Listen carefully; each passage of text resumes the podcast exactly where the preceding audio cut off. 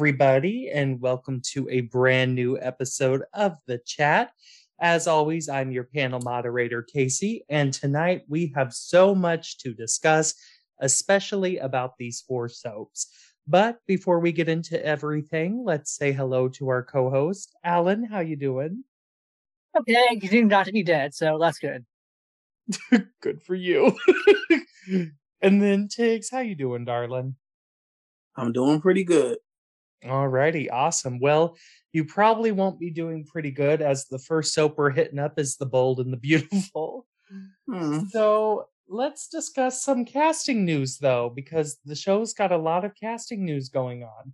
Um, Patrick Duffy is back as the Logan patriarch Stephen, and he's also bringing along his real life girlfriend, Linda Purl. And then Tracy Bregman is crossing over for the first time in a long time, which I know people are very happy about. So, Alan, what do you think of Patrick Duffy coming back for a pair of episodes in November?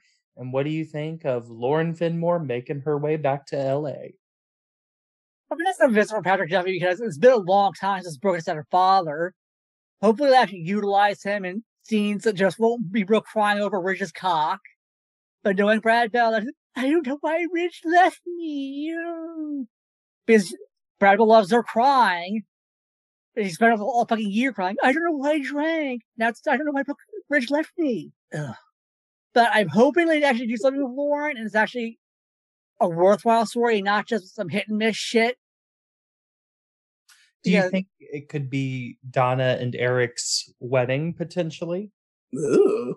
Maybe. Hopefully that has to do something to do with Sheila, but that would make too much like something too much sense for this show. and then uh speaking of Sheila, Alan, what do you think of Tracy Bregman on her way back to the show? Yeah, like if they actually do something with Lauren and fucking Sheila, that'd be great. But I don't have high hopes for a show because it's so it's such a, it's such a fucking mess. And Liz's show would be easier to show to fucking write because all fans expect is a scandal amongst the fashion houses, and they can't even deliver that. You just have people obsessing over their parents' sex lives. That's what they do on the show now. Mm. It's pathetic. Oh, and today was just flat out awful. I don't know if you two watched today, but oh my god. The whole episode, I shit you not, the whole episode was about how at the in the first scene, Paris and Hope caught Thomas at the office in his boxers because he rode his bike to work and was changing. And so then Paris got super hot for Thomas, and Hope said, oh well i mean he is good looking. And then at the end of the episode today thomas said to hope oh i heard you find me good looking. That was the entire 19 minutes of today's show. I wish i was kidding. Um but anyway tiggz do you think with lauren coming back that there might be a bright light in the dark tunnel I would hope so because that should that got to be the only reason they would bring her back. Like Lauren don't give a fuck about Eric and Donna getting back together, but that's stupid. So they're not gonna bring her back. Is so for Lauren. I mean, for Sheila, it's like no, like they're celebrating Kimberlin Brown's 30th anniversary. You know, crossing over the bold. It's Y&R's 50th season. CBS use the one fucking good brain cell you have left.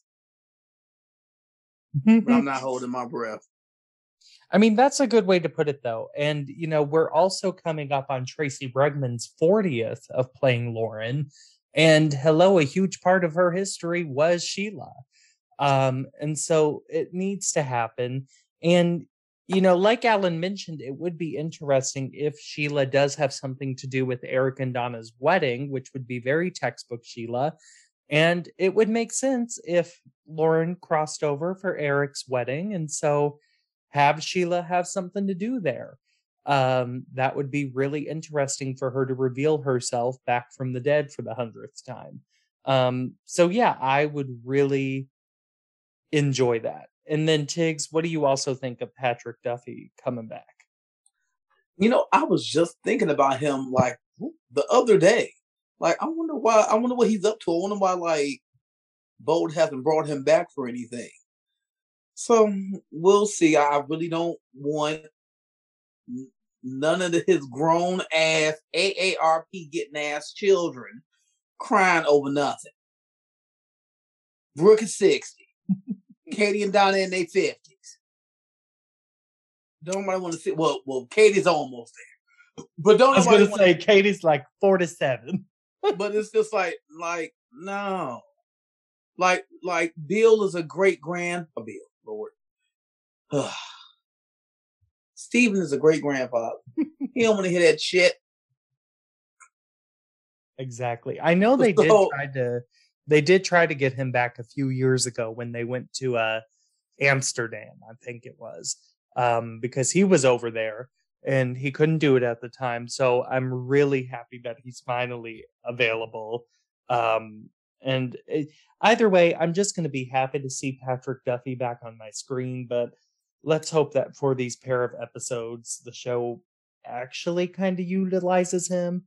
Mhm. Um, and I'm interested to see how Linda Purl is gonna, you know, play a role in it. It's gonna oh, be okay. L- linda purl said i don't know what the fuck y'all talking about but i'm gonna cash these checks. Okay? She said okay i'm done with the disney check. Now bitch gonna cash a paramount te- check because i'm tired of this shit. She like look a bitch didn't work for a little while but i'm back in the game and i'm still in the game. I'm like i know that's right linda. She said god damn it me and patrick trying to go to peru next summer shit i need to say with these coins not Peru. Talk about pop up on Days Jackson, then Gene hop on over to Young and the Restless. You know, all the four Okay. soaps. Shit. I'm Linda Purl. Shit. it's the resurgence of Linda Purl for me. And, and you know what? I wouldn't be mad since we're dealing with Leo. I wouldn't be mad if she came on as Diana Koval. Because, like, y'all know I love me some Judith Chapman, but uh, mm, let's not let's not go there. Let's please. Mm. well, anyway, before we move on to our next topic, guess what, you guys? Emmy Morgan is back. Hey, girl. Ew, sorry, I was late coming. I apologize. Oh, it's okay. It's okay, a girl. commercial Tell Trey we said hello. Oh, hi. God. I miss y'all. We miss you. How you been? How you been doing? Oh, perfect. I'm on my week long vacation right now. Um, it's been it's been a doozy. Um, a lot has happened. We'll probably talk about it, so I don't want to ruin it. But a lot has happened this week. Yes, definitely. Well, we're glad you're here so you can breathe and you can talk soaps with us and we can just, you know, focus on the fictional lives of these characters. Yeah, I always Good love idea. having- having a woman's point of view because it's a Mhm. woman's genre, and you know it, it's nice change of pace from having you know us sissies you know squawking about these soap operas every goddamn. speak No, for yourself. Did he say what I think he said? Yes, I did. I'm keeping it real. Oh my god! I Tiggz, you sound so tired. But you Look, know look, how- goddamn it! If you don't know now, you know. Goddamn it! Yeah, that's true. Five That's co-hosts on this podcast, and all five of us is some motherfucking fudge packers. Y'all know what it is. Shit. Get away from me. Go. Um, we all wear glasses. For some reason, we're some Oh, nearsighted bitches. right. Yeah, All that's of us- true. all of us like dick, and we can't Blind as see hell. shit. Stop. Oh my god. Okay, cut to commercial. Cut to commercial. Five blind mice. You know, Oh, Biggs brings up a good point though. This genre is catering to women 18 to 49, and none of the storylines are catered to women 18 to 49. It's kind of crazy. Mm-hmm. It's Oh, kind of crazy. Every woman's raped on days. Uh, women empower on Y&R, but don't support each other. It's just so crazy to me how this genre is built for a certain audience, but never cater to that certain audience. Mm-hmm. Not for a very long time. In a very long time. Ooh. Hmm. and all head writers were men. Oh yeah, That all the head part. writers, all the EPs, That part. and it's here's the thing: it's the worst men in the genre. Well, I'll Oh. give Ron Carlivati a break. Yeah, give But- him give him yeah. his due. Give I'll him give his him his flowers um, Yes. because he hasn't. no, been on- fuck that. Fuck Oh, that. oh, No, oh. no, no. Damn. Tiggz just Wait, snatched him out of his fuck hand. That. No, Damn. fuck that. After what he did to Craig and Nancy, he can kiss my ass too. Yeah, that's but I true. think we're looking at full, you know, resumes here, and his full True. resume is certainly easier to digest than Josh Right. Griffith, who has been done in this genre for about the past fifteen years of his career. But He you know what Josh Griffith Oh. would never do? He would never write a gay man snatching off a, a, a woman's wig. That's, That's a damn because show. it's CBS and we don't have gays. Period. Mm, Shit, mm. Mariah. Yeah, we and do. Tessa- No, because we do. We we have we have lesbians politely adopting children. politely adopting. Mariah Politely and. Tessa. Mariah and Tessa can't even be each other's wives because the word wife gets cut out of the CBS live airing. So, Oh my god. yeah. Welcome He to said the genre. politely ad- adopting. I'm done with him. And then Brad Bell hasn't had a fresh story in 17 years. So, yeah, That's the thing. The fresh story was Maya. That's it. True. You're you're not. and you know what? I can't really even give him credit for that because that was mostly Patrick Mulcahy and Michele Val Jean. So, And that was an afterthought. Let's just keep it real. She wasn't built trans from day one. That was an afterthought. yeah, it was an afterthought to shock us. And Right. granted it was a great shock and in my opinion maya is one of my favorite all-time b&b characters from the trans story but it was built to it, it was built to be some wacky tacky story had patrick and Mhm. michelle not stepped in Because where my where Maya at now? yeah where's she at? Mm. where's her children brooke's real grandchildren Okay. Where- Oh, okay, because goddamn it, shit. That that uh low that that damn baby named Logan, yeah, like like goddamn it, Bridget's son got to be about seventeen. yeah Shit. logan lizzie uh Yep. I'm sure Jack, look, considering how long Jack's been alive, he ought to be sore assed with the kid by now. I would assume True. Jack, if he were to come back, would be like 30 now. Yep. You're right. Mm. But oh to the well. Um, so Yeah. anyway, Emmy, speaking of B&B though, what are your thoughts on Tracy Bregman crossing over and Patrick Duffy coming back as Steven? Um, I thought Steven died. Was I wrong about that? no, no. that was bad. No, that was best. Oh, okay. That was That was when they- um that, was, when they had Riker when they year- when they yeah. brought her on and she was younger than Brooke and she died. she died in a pool, didn't she? Um, but yeah, Ah. that was when Marla Adams was the last to play Beth, and Beth comes back and she's 55 years old. so, where's Steven been this whole time? Um, Fucking. Yeah, except fucking Linda, fucking Linda Purl. Linda Purl, that woman's been married 17 times. I love her. I miss her. So I'm so glad she's going to be on the show. but they made a big stink about Ted King coming back, and look where that was. So, Well, Patrick's just going to be for a pair of episodes in November. okay. Okay. So, yeah, he's not coming back. But Patrick said, I don't want that. And um, Oh. baby, this Tracy thing should have happened a year ago. Five years ago when Sheila first came back. I mean, it, it took long enough, look, but finally, just finally, give Tracy something to do other than pushing up her boobies at Sally and, and Her boobs. bitch, I don't like you for what you did this summer. Bitch, she didn't even. She was a good employee. So Why let you me, hate her? okay, so let me ask you guys this. So five years ago when Sheila came back, Mhm. um Sally Sussman was the writer, and then it transitioned into Mal Young. Mm-hmm. So discussing Mal Young, who would you who would you guys have trusted to write this crossover more, Mal Young or Josh Griffith? Ashley Mal Young. oh, uh, Mal, of course. If you, I, now I thought you were gonna say Sally or I'm going to say Sally Sus. Uh, Yeah, but Mal and Mal and Josh, honey, Mal all day. Well, I'll because trust Mal, Mal- now that he's off Mal- the show. I trust him. Sally was ending her tenure at the show. when Yeah. he did come back because Yeah. Sheila came back last year, like September. I mean, not Mhm. last year, five years ago. Um, so Mhm. yeah, it would have been down to Mal or Josh Griffith, really, for the comparison. Mal, because Josh, look what he did to Sally. He he has not played her backstory at all. He skipped beats and stories that he even creates himself. Nah, nah. I don't I don't trust him to tell me the time of day, honey. I would check that too. Fuck him. And his favorite color. Ooh, Mhm. Mal.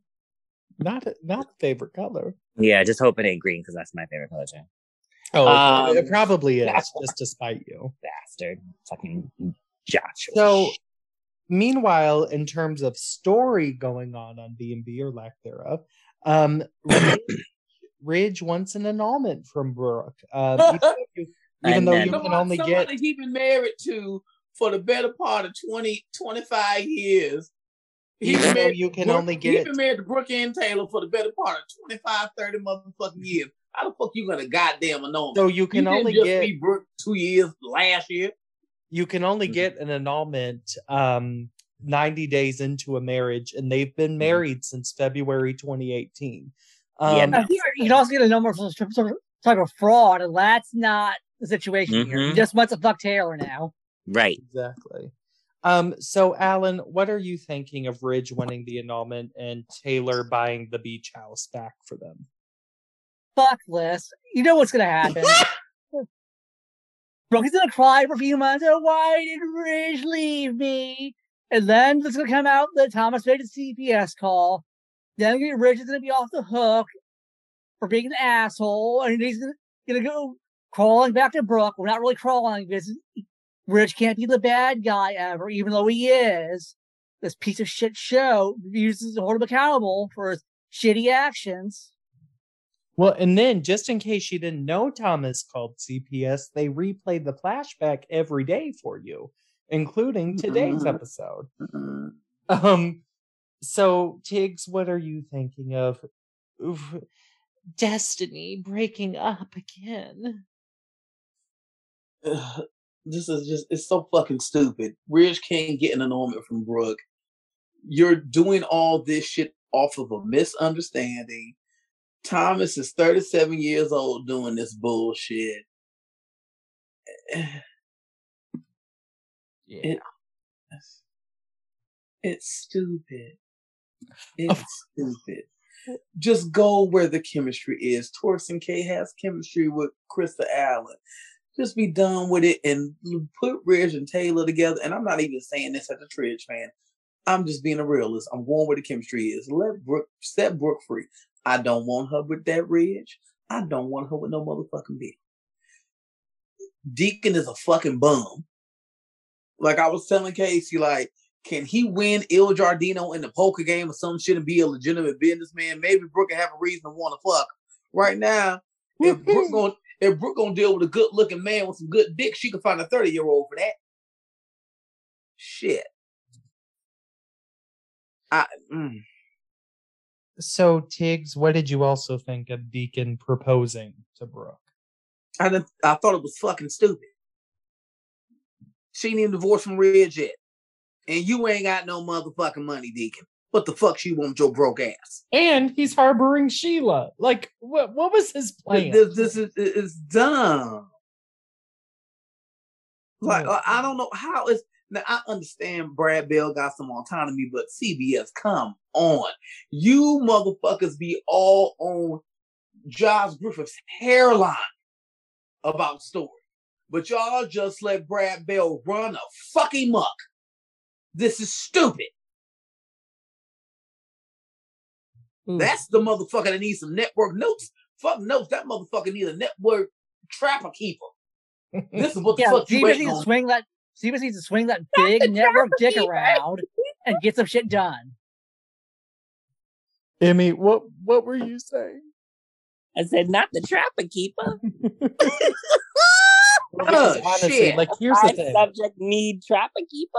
Here's the thing. Yeah, he owns the show. He is nothing without a network. So Yeah. where you gonna air the show? YouTube Mm. ain't gonna pay you no money. Okay. And ain't nobody gonna give two fucks about you airing the shit in Quebec. Okay, and CBS is the one who syndicates it for him to make those millions. Like CBS can fucking put their foot down and say, honey, no, no, no, no, no. Mm. They damn for sure need to, cause shit. Exactly. Oh, Mm. Lord. I just I don't understand this show. You know, I'm trying to watch all four shows going Same. through the rest of the year.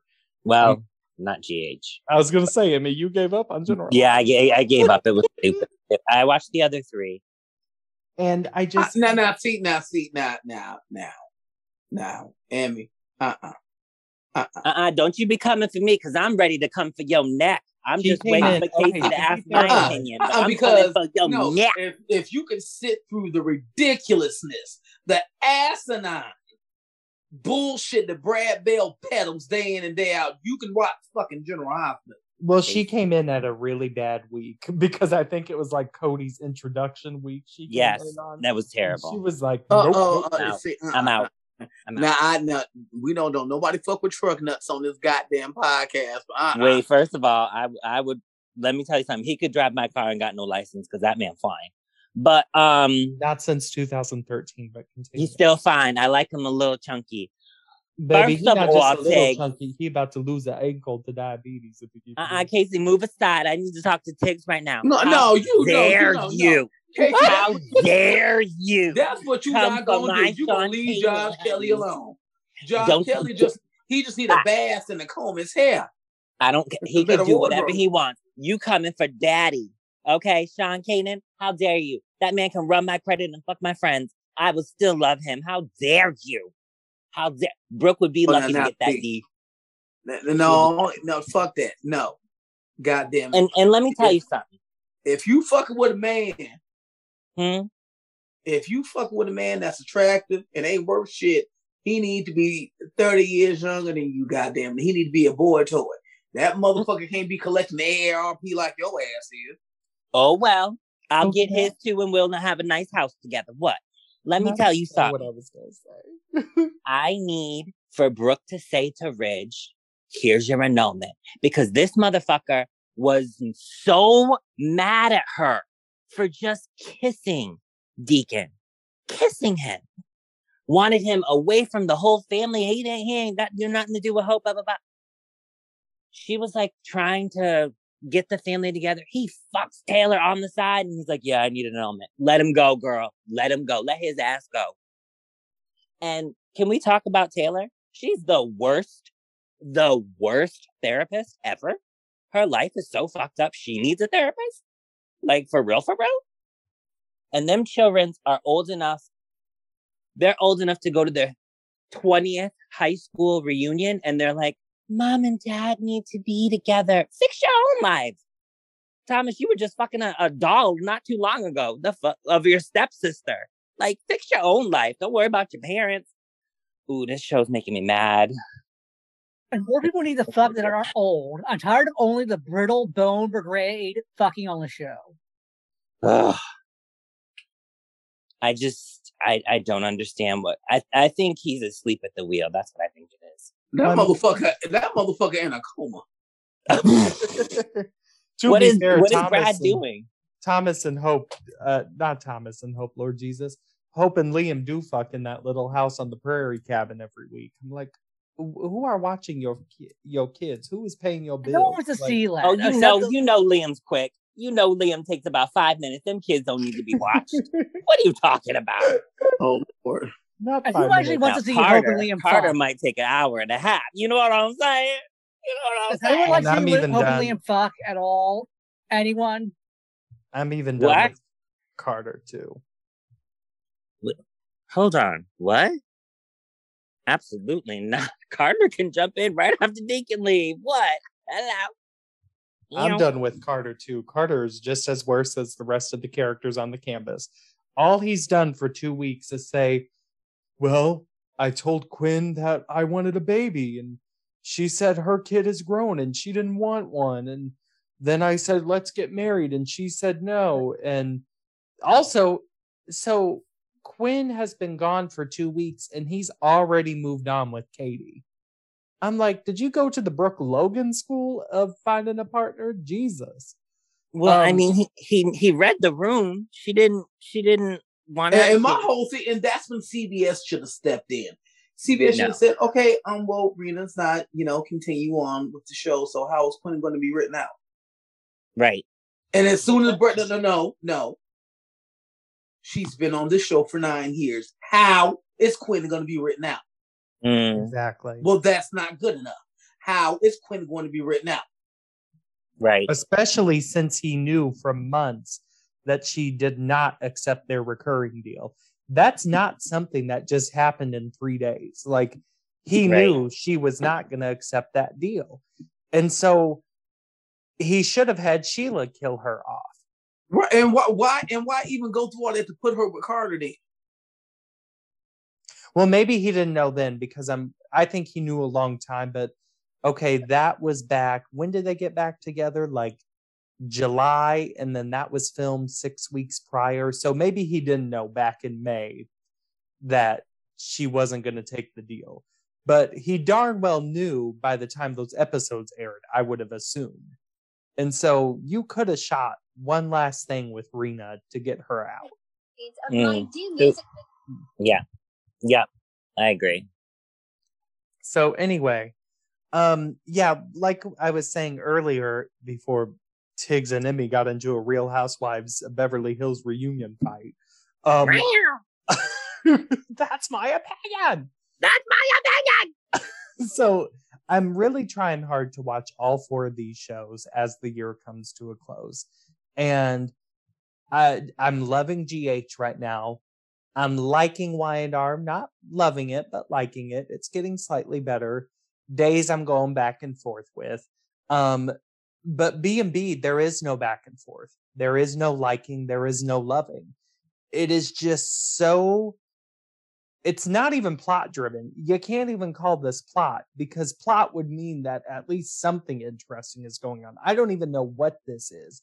There's no plot. There's no character somebody tweeted it out perfectly a few episodes ago, which was who are these characters and what are they doing? Because nobody is acting like themselves. It's just what gets us from one day to the next. It's just, I feel so bad for the cast having to act out those scripts. I really, really do. I feel horrible for them having to be put through this.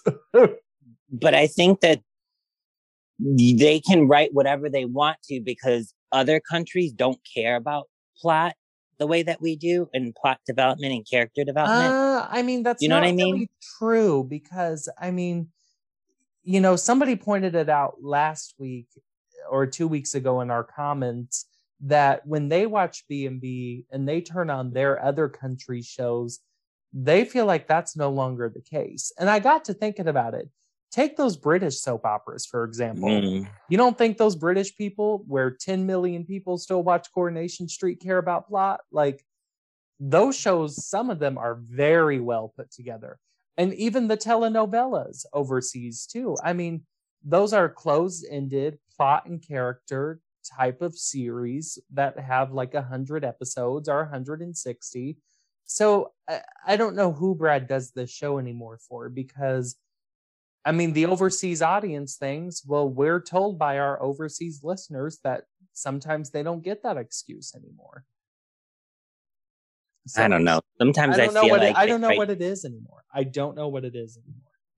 I, I feel like they're writing too cliched now. And it's like Very this much. was the genre, but like 30 years ago.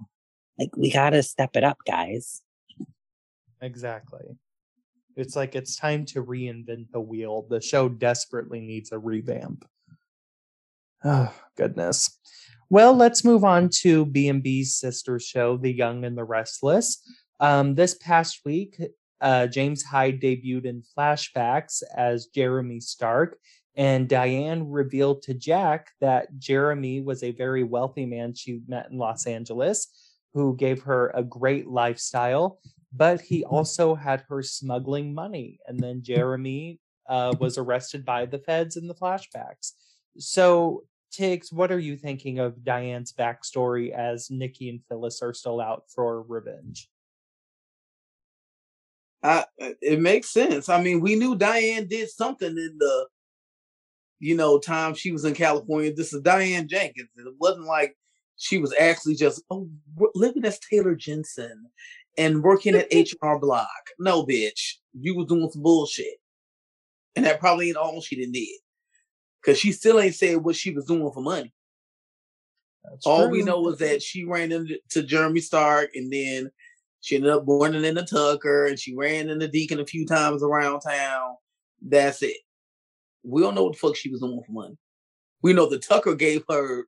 I think he put up the money for that um for Chemo's house because he found Allie for her. But yeah, I mean, like I said on Twitter, anybody in Diane's position would have did the same thing. I mean, she got blackmailed. You know, her back was up against the wall. Any one of them would have did the same fucking thing. Well, when none of them had went and turned in Jeremy Stark or or Tucker and said anything and risk getting thrown in jail or whatever for faking a death. And then even with the whole Tucker thing, I don't understand. I'm like, Tucker was, was gone for like eight years. Why did you have Diane come to town to try to get info on Ashley when Ashley hasn't lived in Genoa City full time in years? That's fucking stupid. That makes no sense whatsoever. But I don't Ashley isn't even living in Genoa City. Cause I'm just like, what? That doesn't make any sense. Like, I mean, but that's what it has to be, Casey. Like, there will be no other reason for him to want for Tucker to want Diane in Genoa City. He said that's what he wanted her for. Well, that's what he said, but I mean, we also didn't think Diane was going to be involved in this whole Jeremy Stark business. It's like, I think there's definitely more to Tucker's return, and then you know was well, no, it is. I mean, because he already said it. He told uh, what's the child's name? Well, I know, but you also thought that Diane got the money for Chemo's house from Tucker when she stated she sold her valuables from Jeremy. So it's like obviously there can be another twist. I mean, it could be, but no, no, but she said that like she told Jack. Tucker's the one that found Allie. He's the one that got that damn house. She didn't have enough capital to buy that fucking house. No, she did because she said that she sold gifts that Jeremy gave her, and that's how she bought Chemo's house. And see, that's even fucking stupid. Because Tucker got the money. Tucker should have just bought the goddamn house. Now I don't understand what Jeremy gave her exactly, unless maybe she sold the Bentley to Tucker and then other gifts on the side because Tucker had that Bentley. Be- but yeah, she stated that she was the one who bought Chemo's house. So yeah. I, I don't know. But yeah, as for the whole Ashley thing, I mean, that is stupid. So maybe that's how Tucker just lured Diane to come back to Genoa City. Maybe there's more because, yeah, I don't understand why Tucker would want Ashley back after all this time. That's what I'm saying. Like, like it's been eight years. Like, th- this isn't making any sense. Like, and it, and even still, the whole, uh, I guess the whole thing with Chancellor and Devon makes sense. And but it's like, well, if we're if we're really breaking things down, Tucker, you or Devon don't deserve a fucking trash can at Chancellor Industries. That wasn't Catherine's company. That was Phillips. If anybody, Chance and Philip III are, uh, and his daddy are the only motherfuckers that got any stake and claim to that fucking company. And Jill, because she gave birth to Philip and Chance is her grandson. They kill me with this revisionist history like Catherine was this business juggernaut. No, the fuck she wasn't. She was pissy drunk, draped in furs and diamonds, and goddamn Mitchell Sherman was running that fucking oh shit. That fucking company. oh God, are you okay? My bad. Mitchell Sherman. He, like, like Mitchell Sherman was running that goddamn company after Phil died. Catherine wasn't running a motherfucking. Yeah, Catherine smartly. All Catherine did was smartly rake in the profits. Yeah, Other that's all she did. Like that. That is not her fucking company. Like this is stupid.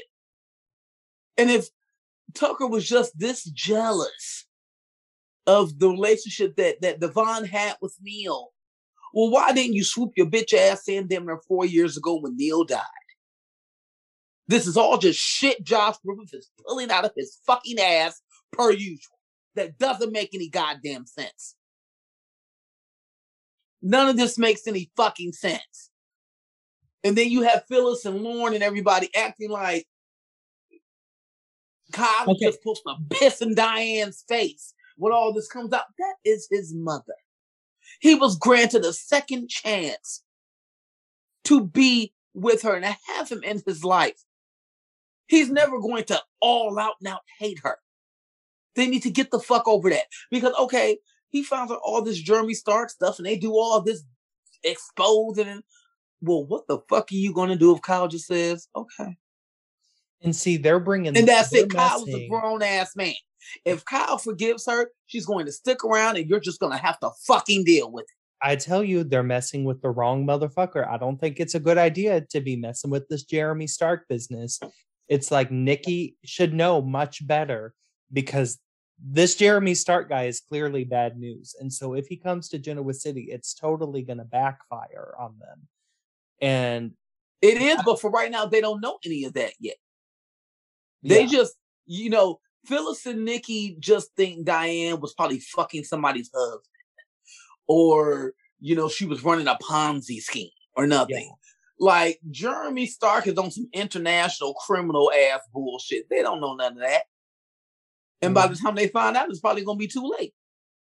Exactly, which is going to be really... like Diane is a devil because Phyllis ran over Paul and Christine. Nikki fucking did that shit with JT and hit his fucking body. Well, I mean that was Ashley stole Victor's jizz. He did try to kill her daughter, so I mean, yeah, that, I, I, would kind of want to. No, no, no. If anybody, no, if anybody deserves to want revenge, it's Nikki. Fuck that. Only her, no, because Ashley and, and Phyllis. Diane, fuck them. Yeah, no, no. Diane, like Ashley and Phyllis are just on some petty, petty ass shit. Well, but as you see, like, they can't get over. Ashley, but Nikki, if Diane would have got her way, or would Deacon's help, Nikki would have either been sitting in prison for the last fifteen years, or living in some other country with no extradition treaty away from her family to escape jail time fucking with mm-hmm. Diane. So Nikki has that bitch. You're going down. Yeah, Nikki but my whole thing is, right. But my whole thing is, why didn't you just go the legal route, Nikki? I would have got the Newman Lord. Mm. That bitch faked her death. And I almost went to prison for it. I want that bitch to pay. And that's what would have that's what would have happened. Like why well, that's why Diane, I didn't understand. Diane faked her death in soap time a good 15 years. And you mean to tell me no motherfucking and called the cops on this bitch? It was illegal. That's why I didn't understand when Nikki sat down with Michael and Michael was like, you know, Nikki said to him, tax returns, social security, a mm. birth certificate. And Michael was like, oh, she left a, you know, nice and clean, no paper trail type of lifestyle. I'm like, still, she would have had to have filed. No, and, and no, the, the fuck she Taylor. didn't. No, the fuck she didn't. Like, Nobody's gonna leave such a clean paper trail over a decade, decade and exactly. And if Nobody. Jeremy Stark, if Jeremy Stark could figure it out, then Nikki Newman can figure it out too. Like that's so stupid. And then on top of all of this, my huge issue was with the Lauren and Phyllis scenes because they had scenes a few months back when Diane first returned to town, and Lauren checked Phyllis. Lauren said to Phyllis, I get where you're coming from, but you cannot do this to Summer and Kyle, and you need to calm down. So now, all these months later, Diane hasn't done anything to Phyllis, and Lauren all of a sudden wants her out of town too, and Lauren's on the defense. That makes no sense. Lauren didn't really defend Diane a few months ago, but she told Phyllis, calm the fuck down. This doesn't make sense. Like, be mad, but be careful. And yeah, Nikki, totally. She deserves to go on the warpath. Phyllis, her and Diane kind of one upped each other through the years. It doesn't make sense. It's like I got Phyllis's initial shock, but here we are seven months later. It makes no sense. Ashley to me has always hated Diane and she's never going to get over that. And honestly, to me, it really doesn't even seem like Ashley's doing anything in the plan. So I kind of leave Ashley out of it um, but yeah, Phyllis needs to take a hundred steps back and sit down. The only reason Phyllis feels like this because she's salty because you know Jack kind of ended things with her, which was also which was also fucking stupid. It's like one of the biggest appeals about Jack and Phyllis is that Jack accepted Phyllis for who she was. Yes. It's like, oh, you've known this woman 25 years, and all of a sudden now you want to get self-righteous for her, Jack. Please. Bull fucking shit. You forgiven Phyllis for everything else. And all Mhm. because you walked in on her saying, Yes, I'm back with Jack. And hurting you was just icing on the cake. You that that's the straw that broke the camel's back. Fuck you, Jack. Like, like loved- that, that makes no sense. I loved when Tracy pointed that out to him like two months ago. You know, sh- when Tracy said to him, You've always known who Phyllis was. Because it's so true. I mean, she he forgave her for fucking his brother for six months. I'm pretty sure that that wouldn't have hurt him. Like, oh God, Emmy, what do you think of Diane's backstory and the whole plan? it's so muddled. It's almost like they're just like throwing throwing things on the wall to see if it sticks. They are. First That's what was- Josh Griffith has been doing for three fucking years. First it was Deacon. Deacon helped her. Okay, let's do this. Let's do this. Nikki goes to LA, talks to Deacon, and he's like, Yeah, here's an envelope. What? That's it? A fucking picture? That that's how she ha- what? What are you talking about? And then this whole James Hyde thing, I, I I'm so confused. I'm so confused. I don't get it. I don't understand it. I'm completely lost with what happened there.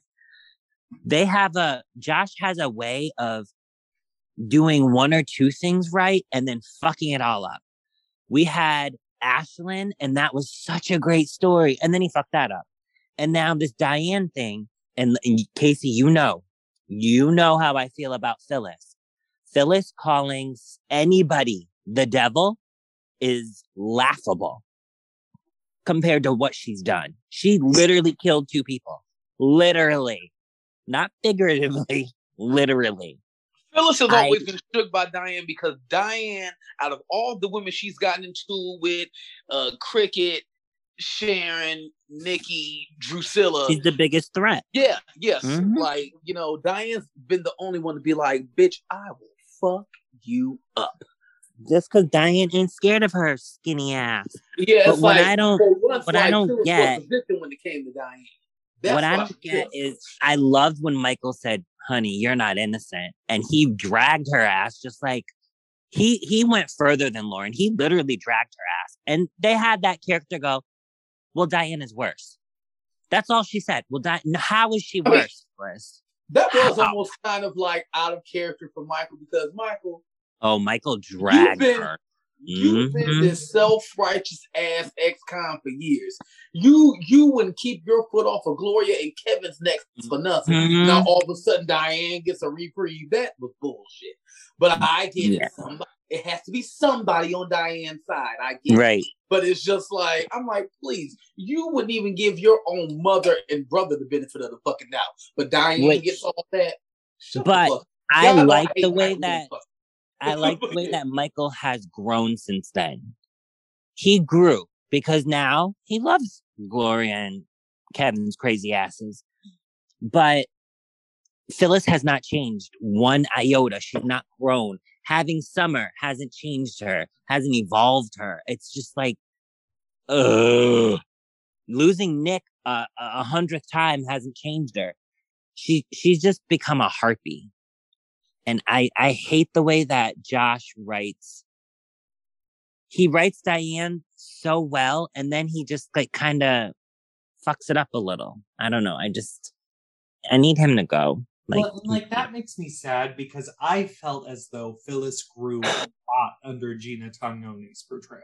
okay, I thought she was very mature. Sure, Mhm. she still screwed up like Phyllis, but it was different. right, right. so much different. This Phyllis has taken us back to 2003 for no reason.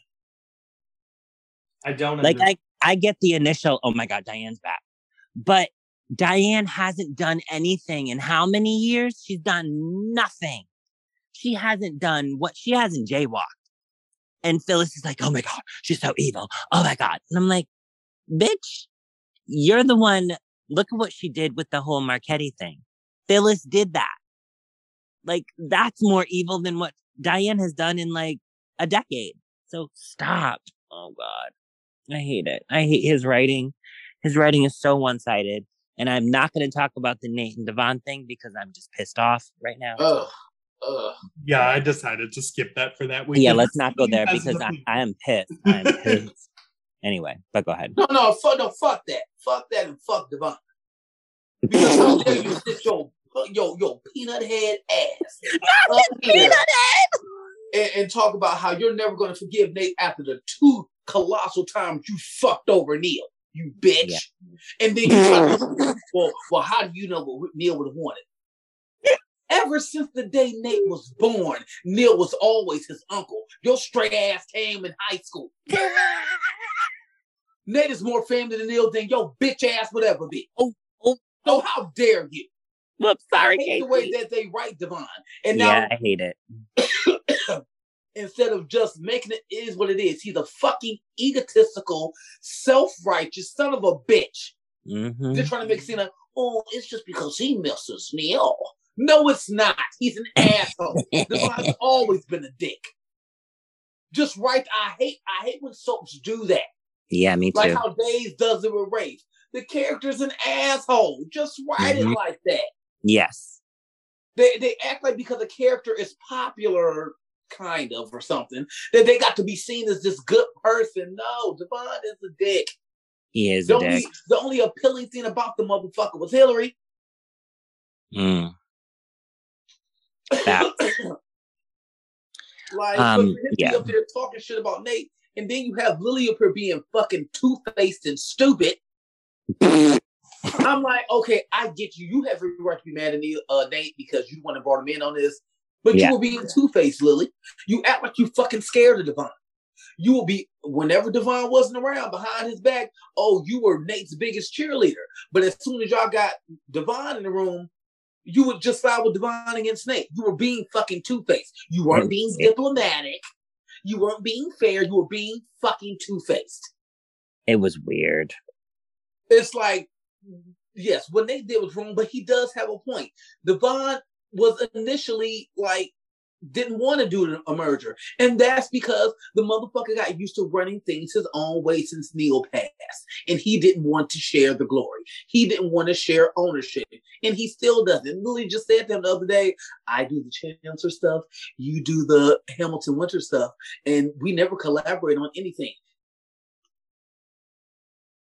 Like, and then like, and then even with the IPO thing, like, okay, I, I kind of side with Devon on it, but it's just like, anytime you suggest stuff, Lily, he shuts it down. He's just a little bit nicer to you than he is to Nate, and that's because he got to be because y'all co-CEOs. hmm Like, what's the point of merging the fucking company if y'all gonna just do y'all own thing? What that was stupid. Why merge the companies then? Let's just call the shit what the fuck it is. hmm Yeah. And then Elena's bitch ass. Oh Lord. You did all that fucking nagging and grandstanding for, for Nate to go ahead and tell the truth. I wanted you to do it for you and not for me and not for us. Girl, fuck you. Girl, fuck you. Because if that's the Mhm. case, Nate could have said fuck you and went home, went ahead with the motherfucking plan. Devon and Lily was gonna be mad at him any fucking way. He could have went ahead with the fucking plan. You fucked his plans up for nothing. Well, I got Well, Elena's point. It was just for trading, and it's wrong. Mm. fucking- Yeah, no, no, understand no, it, it, it is wrong, but it's just like at this point, Elena, just break up with Nate and be done with it. I would have rather for Elena to just went and told Devon. Yeah, she should have, she should have snitched. Yeah, and, instead of and instead of nagging Nate to tell the truth, and then what's he do? You still don't want to be with him. Well, what the fuck did you nag and tell? Well, I just wanted you to do the right. Girl, shut the fuck up. Don't nobody want to hear that shit. That's why he should have been fucked him on. Cause you're a whack ass bitch. Elena is a whack bitch. Do the right thing when she cheated on her boyfriend. It's like I'm so sick of Elena, and it's Not not only Brit- is it Brytni on Sarpy Right. because Elena Mhm. needs to be Yep. bitchy or crazy. Like Yeah. There are certain actors who can pull off the whole righteous indignation, and you know, but everybody ain't Genie Francis. Right. So it's just like Brytni Sarpy can't pull that off. She just comes off as just Whiny. mealy mouth, whiny. It's annoying. yeah. like I said, if you felt that fucking strongly about Atlanta, and you weren't gonna take Nate, Nate back any fucking way, why the fuck didn't you just tell Devon Nate? That's so fucking stupid. If I'm into it with my boyfriend and I want him to do the right thing, if I'm if I'm just gonna break up with him anyway, or or it's not gonna matter to our relationship whether he tells the truth or not, I'm not gonna give a fuck about him telling the truth. Mm, Why does she care so much if she was still not gonna be with him anyway? I don't know. Then that's stupid. No, Josh doesn't know how to write. bitch ass in Boston, whether you take that job or not, bye. Because when she We don't want back, her. Like when she comes back, what's going to be the point of Atlanta? Who cares about Atlanta at this point? Mm. Like, like what? Like her and they get back together, and then as soon as he does something else she don't like, she gonna break up with him again. Like after a while, that that's that's emotional manipulation. That's emotional abuse. It's Mhm. like if you're gonna be with a motherfucker, be with a motherfucker and accept them for who they are. right. It- you shouldn't be. You shouldn't have to. You know, hold their your relationship hostage and your love hostage every time they do something you don't fucking like. If that's the case, you're gonna be by yourself forever. Because a motherfucker gonna always disappoint you. A motherfucker gonna always do some shit you don't like. So what? Every man Atlanta meets, as soon as he doesn't meet her standards or he falls from grace, she's gonna leave him. Girl, fuck you. You better buy you some bedroom candy then, bitch, and be alone. But then she'll, but she'll just get mad at the bedroom candy when the when the goddamn operator breaks. I wanted you to work for you, not for us. Thank Bitch, you you. are talking to some motherfucking Energizer batteries, girl. Shut up. Um, Tiggz, do you have anything else to say on the on the rest? Jesus, I heard Shit. like that. And, and, and then the shit with Abby Ch- and Chance, it's like no. no, You it's asked, Casey. have a storyline right fucking there. Abby and I Chance know. have been married for two years, and Abby's been miserable. Miserable. Quit having her, quit having her be, you know, fake content and passive aggressive and fake understanding. Cuss that motherfucker. I don't give a fuck how important your job is. Me and Dominic supposed to be more important. It ain't like you got to do this motherfucking job. You're a fucking chancellor. You can sit on this fucking couch and scratch your balls for the rest of your life and always have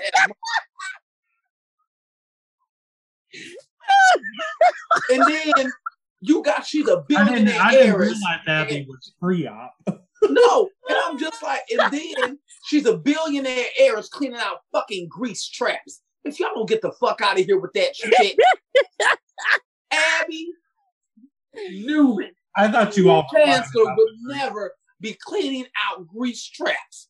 No, oh, you forgot all, her name. Society should be a franchise. There should be a society in every major city in the country. Right. Secondly, Abby should have at least two to three managers Right. going on. It should be a, a general manager and three assistant managers. She should Why just be the doesn't she- onna, goddamn it. Why doesn't Like, she that's I feel like she's fucking Gina. Yeah, it's like, and, and this, is why- and this is why I don't like when when major characters, no, peripheral characters are supposed to own the restaurants and the hotels and shit, not legacy characters, especially when they're filthy fucking rich, like this Right. bullshit with Noah Glam Club. Josh Griffith, there's a special place in hell for rap.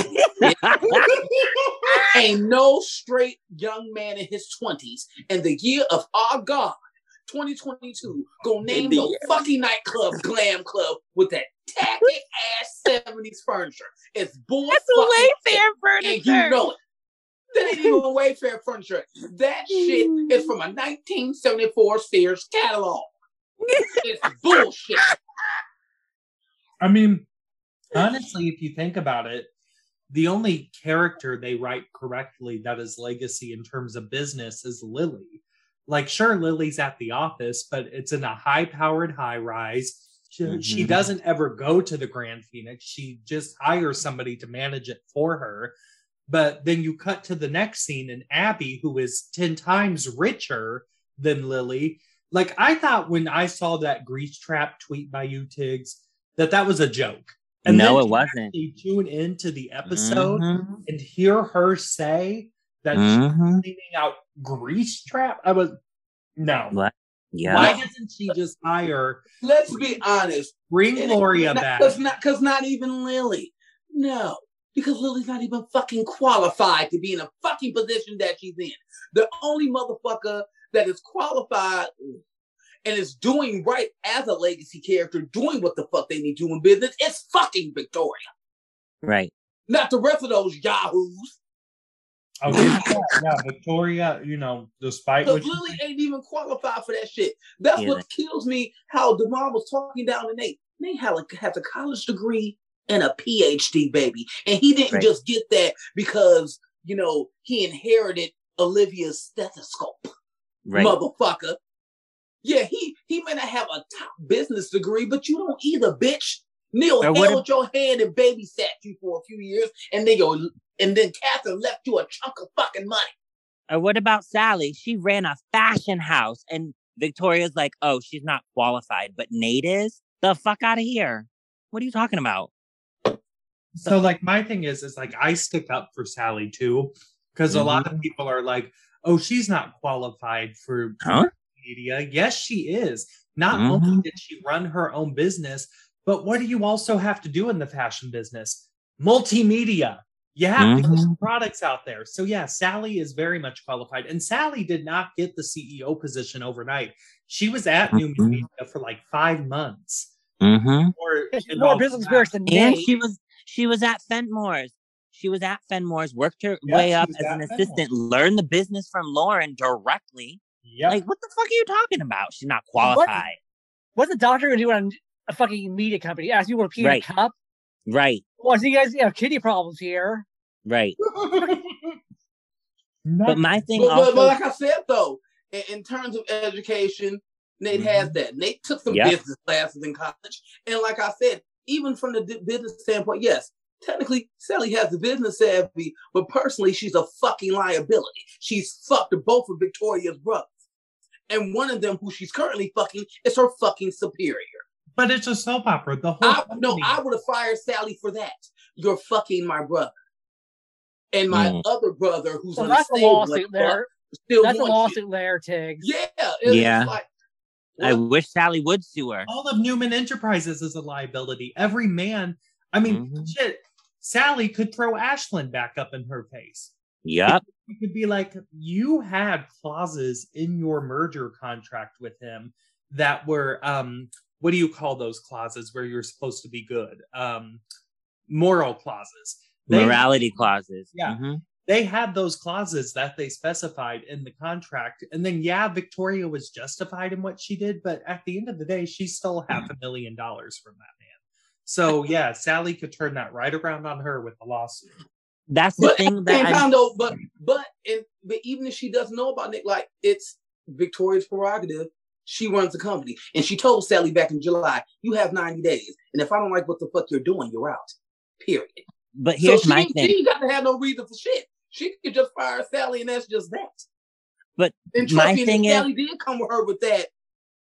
Oh, Victoria and Victor would make sure that little girl would regret. Oh. God. And so it's just like all we got to do is tell Big Daddy. And Sally would get can't I can't stand that. Victor already can't stand it anyway.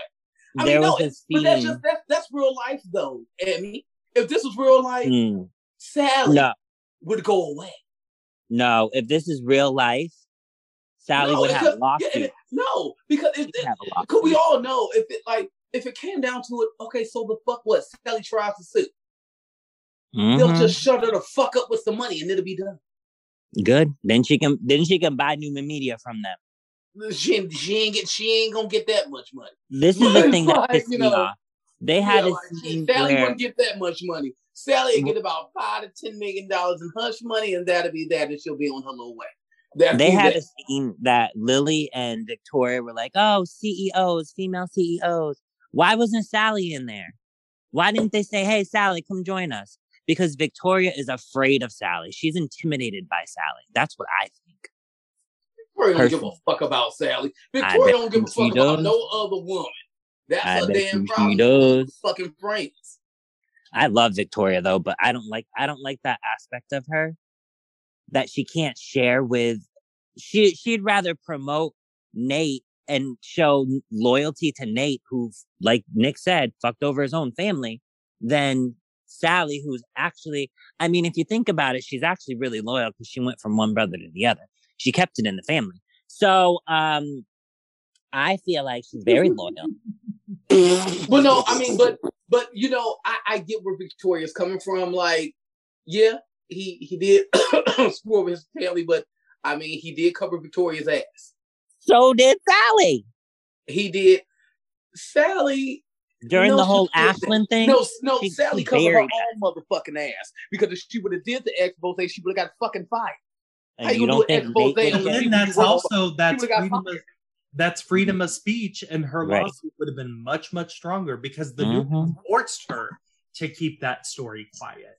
But if He I was Sally, I would have left a long time ago. When you have a Oh, boss me too. from day one that tells you, "Oh, you're on probation," and constantly wanting to fire you over little things, I would have left a long fucking time ago. And it's also not Hostile Victoria- work environment. It's not Victoria's business if she was Mm-mm. fucking Adam. Nope. Because she never let it interfere with her work. Mm. Mm. Whatever. Anyway, But anyway, speaking of Victoria, Alan, what do you think of Lily and Devon still not knowing that it was Victoria who was pulling the strings as the hidden CEO? Everyone on it soon because I want the door to get red for Phil because she's being fucking Rufus greedy, and I'm tired of it. She needs to be taken off that pedestal because some shit needs to happen to her because fucking com- insider trading. Heather Thompson Mm. story was horrified because she was horrified over fucking shelving the shelving shit back in like what 2004. mm-hmm. So yeah, she needs to get red for Phil for that. Well, yeah, I mean, Lily's been on her that for years. Like from her fucking Lily over at Brash and Sassy to openly going after Billy. Like Lily been on Victoria and ass whooping.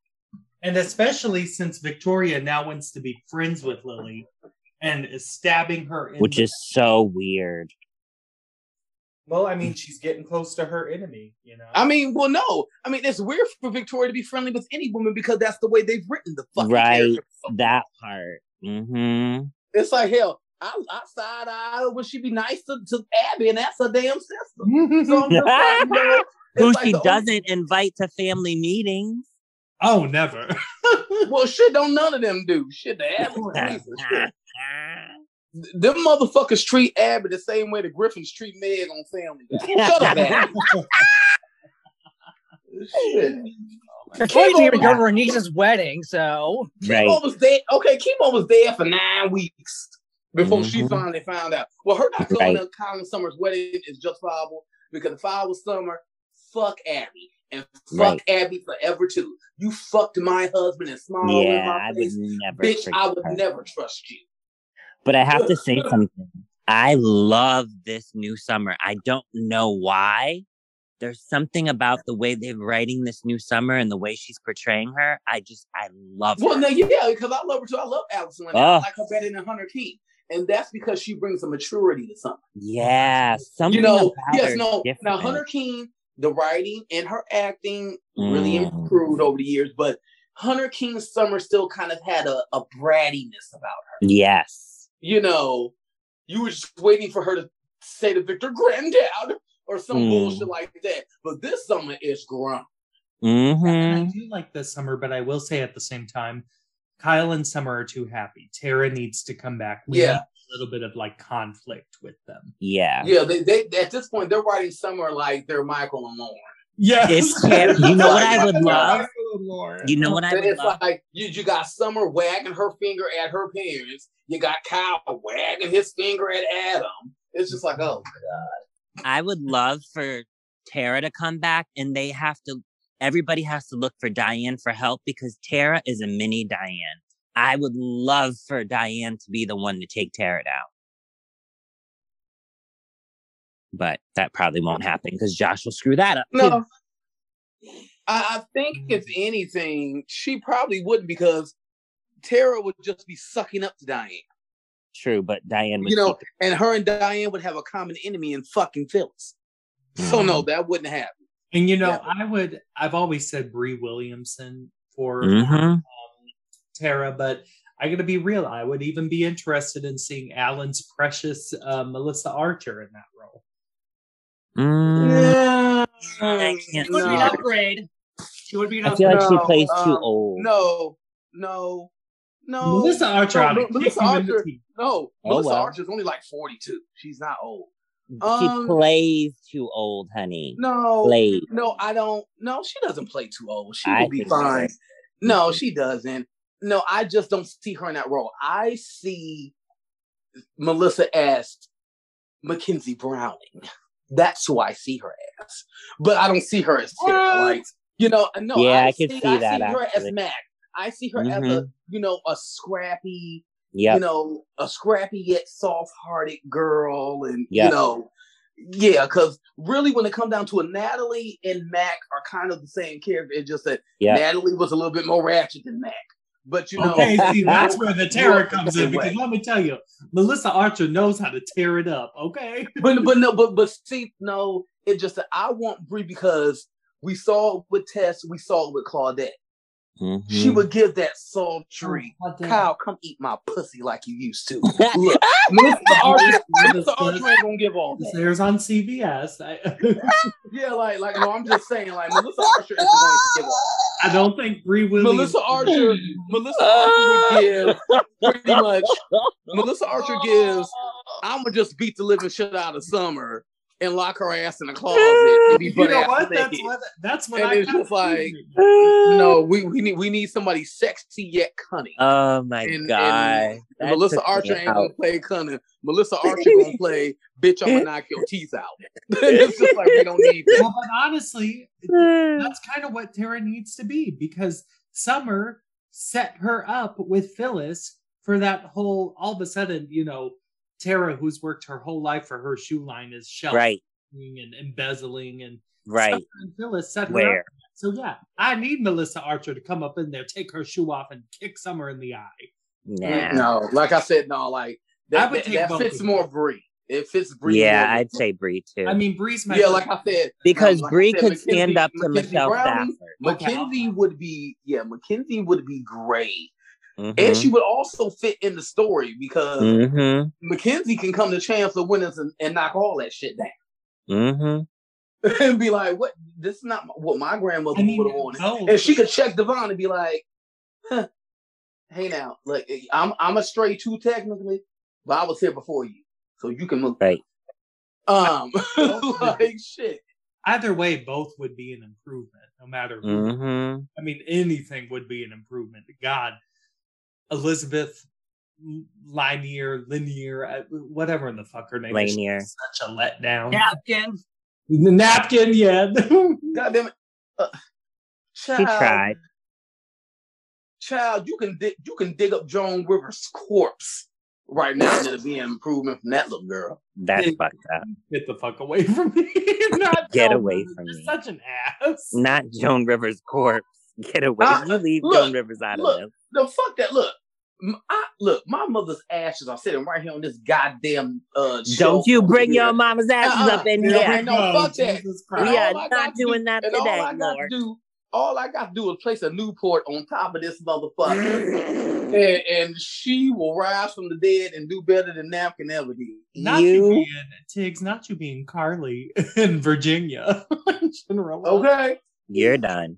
Oh Jesus Christ. You are so done. Anyway, let's get off the topic of the Young and the Restless. Unless Tiggz, you've got any more dry throat. Well, Alan, you didn't ask Alan ask Alan about what? anything else. Alan, anything else, dear? Yeah, we can move on. Okay, thank you.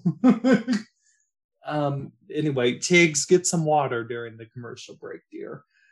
Um, let's go to General Hospital. Lots happening over at GH. Um, Alan, I mean, we didn't talk about it last week because we did a top five. Do you want to briefly touch on um, the casting of Liz's parents, Jeff and Carolyn?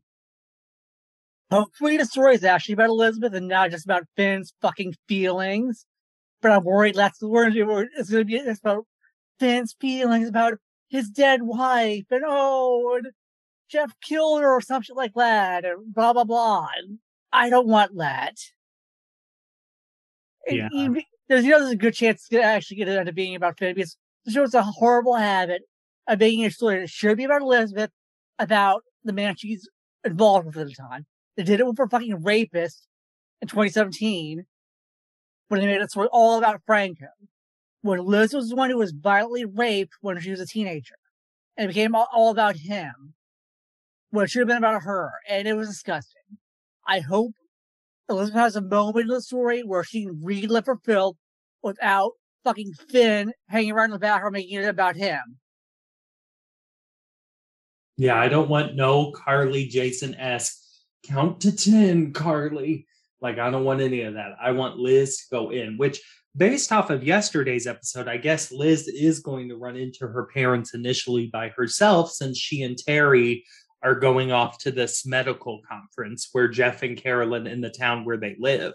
Um, so hopefully, Liz does actually get some time alone with her parents. And But but the whole thing is still it's still goofy because Liz has this whole Lucy Ricardo thing that she wants to do and have Terry playing Ethel and she wants to break into her parents' house to dick. It's like Liz, just go charge them motherfuckers up and be like, I remember something that happened 25 years ago. And if you don't tell me the fucking truth, I'm going to the police. What happened? Yeah, why doesn't he That's just knock on the front door? Like, why That's does right, like, like that's in. it. Instead of her trying to stick, like, why would Jeff and Carolyn have any dirt from 25 years ago just laying around somewhere? which you know they're going to out of nowhere. Mhm. Oh, does it have her, a picture of Finn's wife's pussy just hanging on the mantle?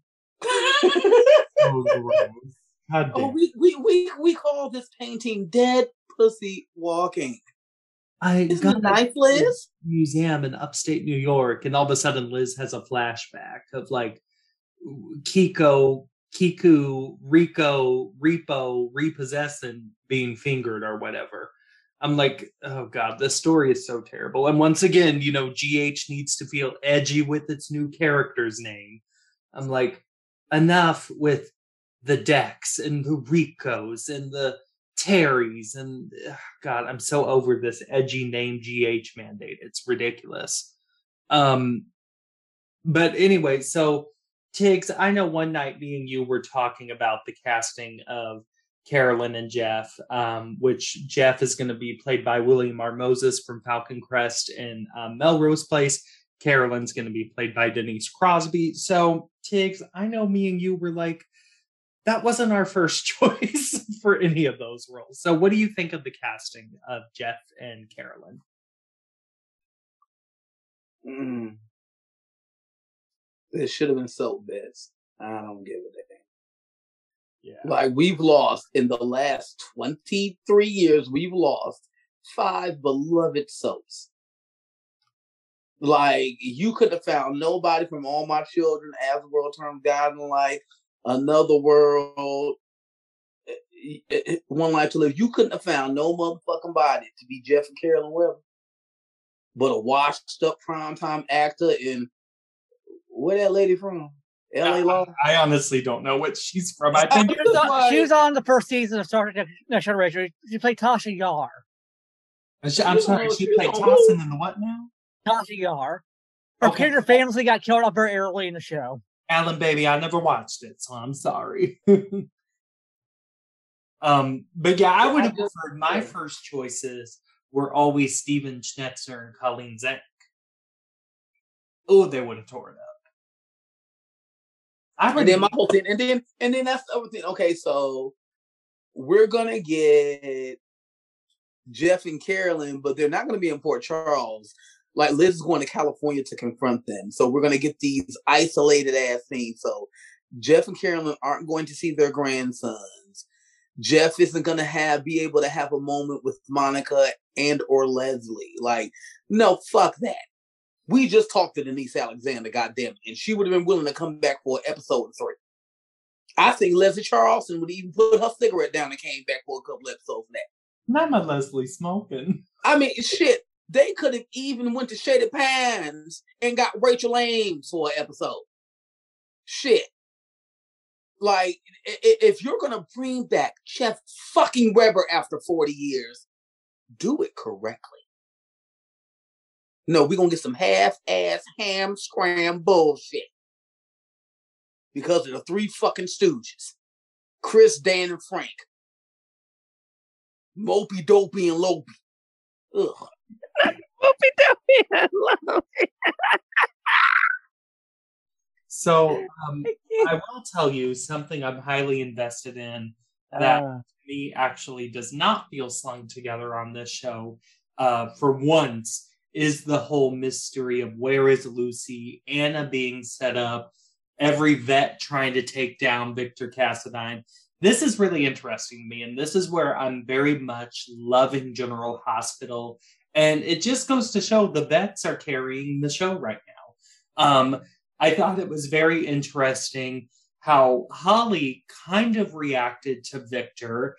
Um, and I'm wondering, did Victor do something to Holly in terms of brainwashing while she was gone for those two years? Um, Alan, what are you thinking of the mystery of Lucy's disappearance, Victor Cassadine, Holly's return, kind of that whole huge umbrella story? It's probably brainwashing with Holly, but don't forget that Holly held the, held the antidote for that fucking monkey toxin hostage back in the day. And she was willing to let Robin die, so she isn't the most moral person. So it could be just straight up blackmail to get her to fucking do that shit with Lucy.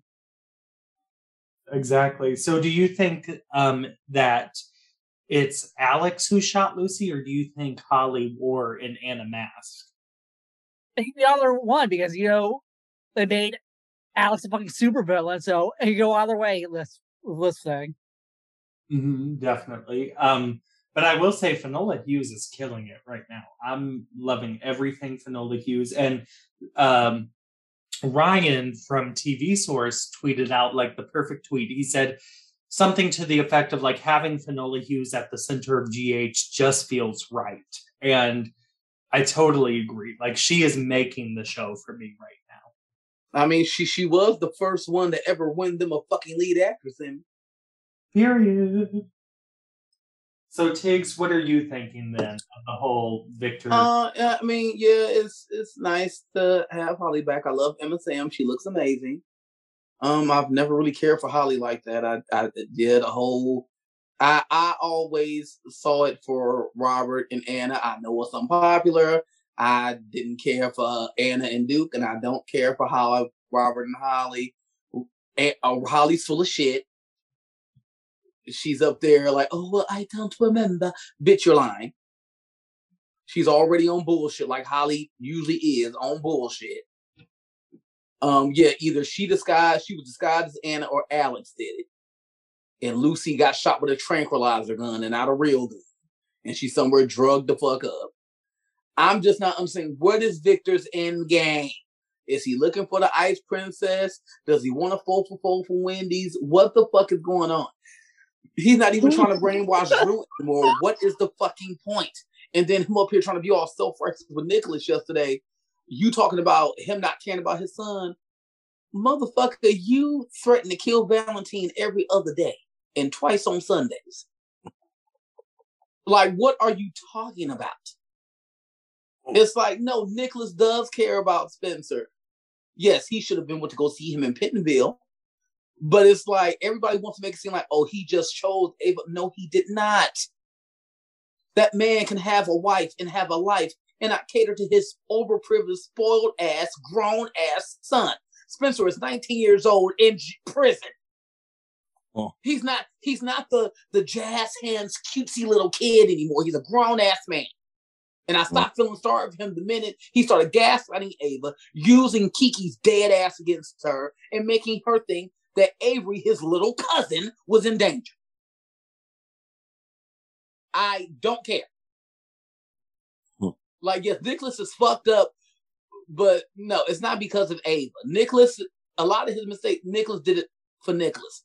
It wasn't because of this obsession with Ava. He's in love with Ava. He's not obsessed. He's in love with her.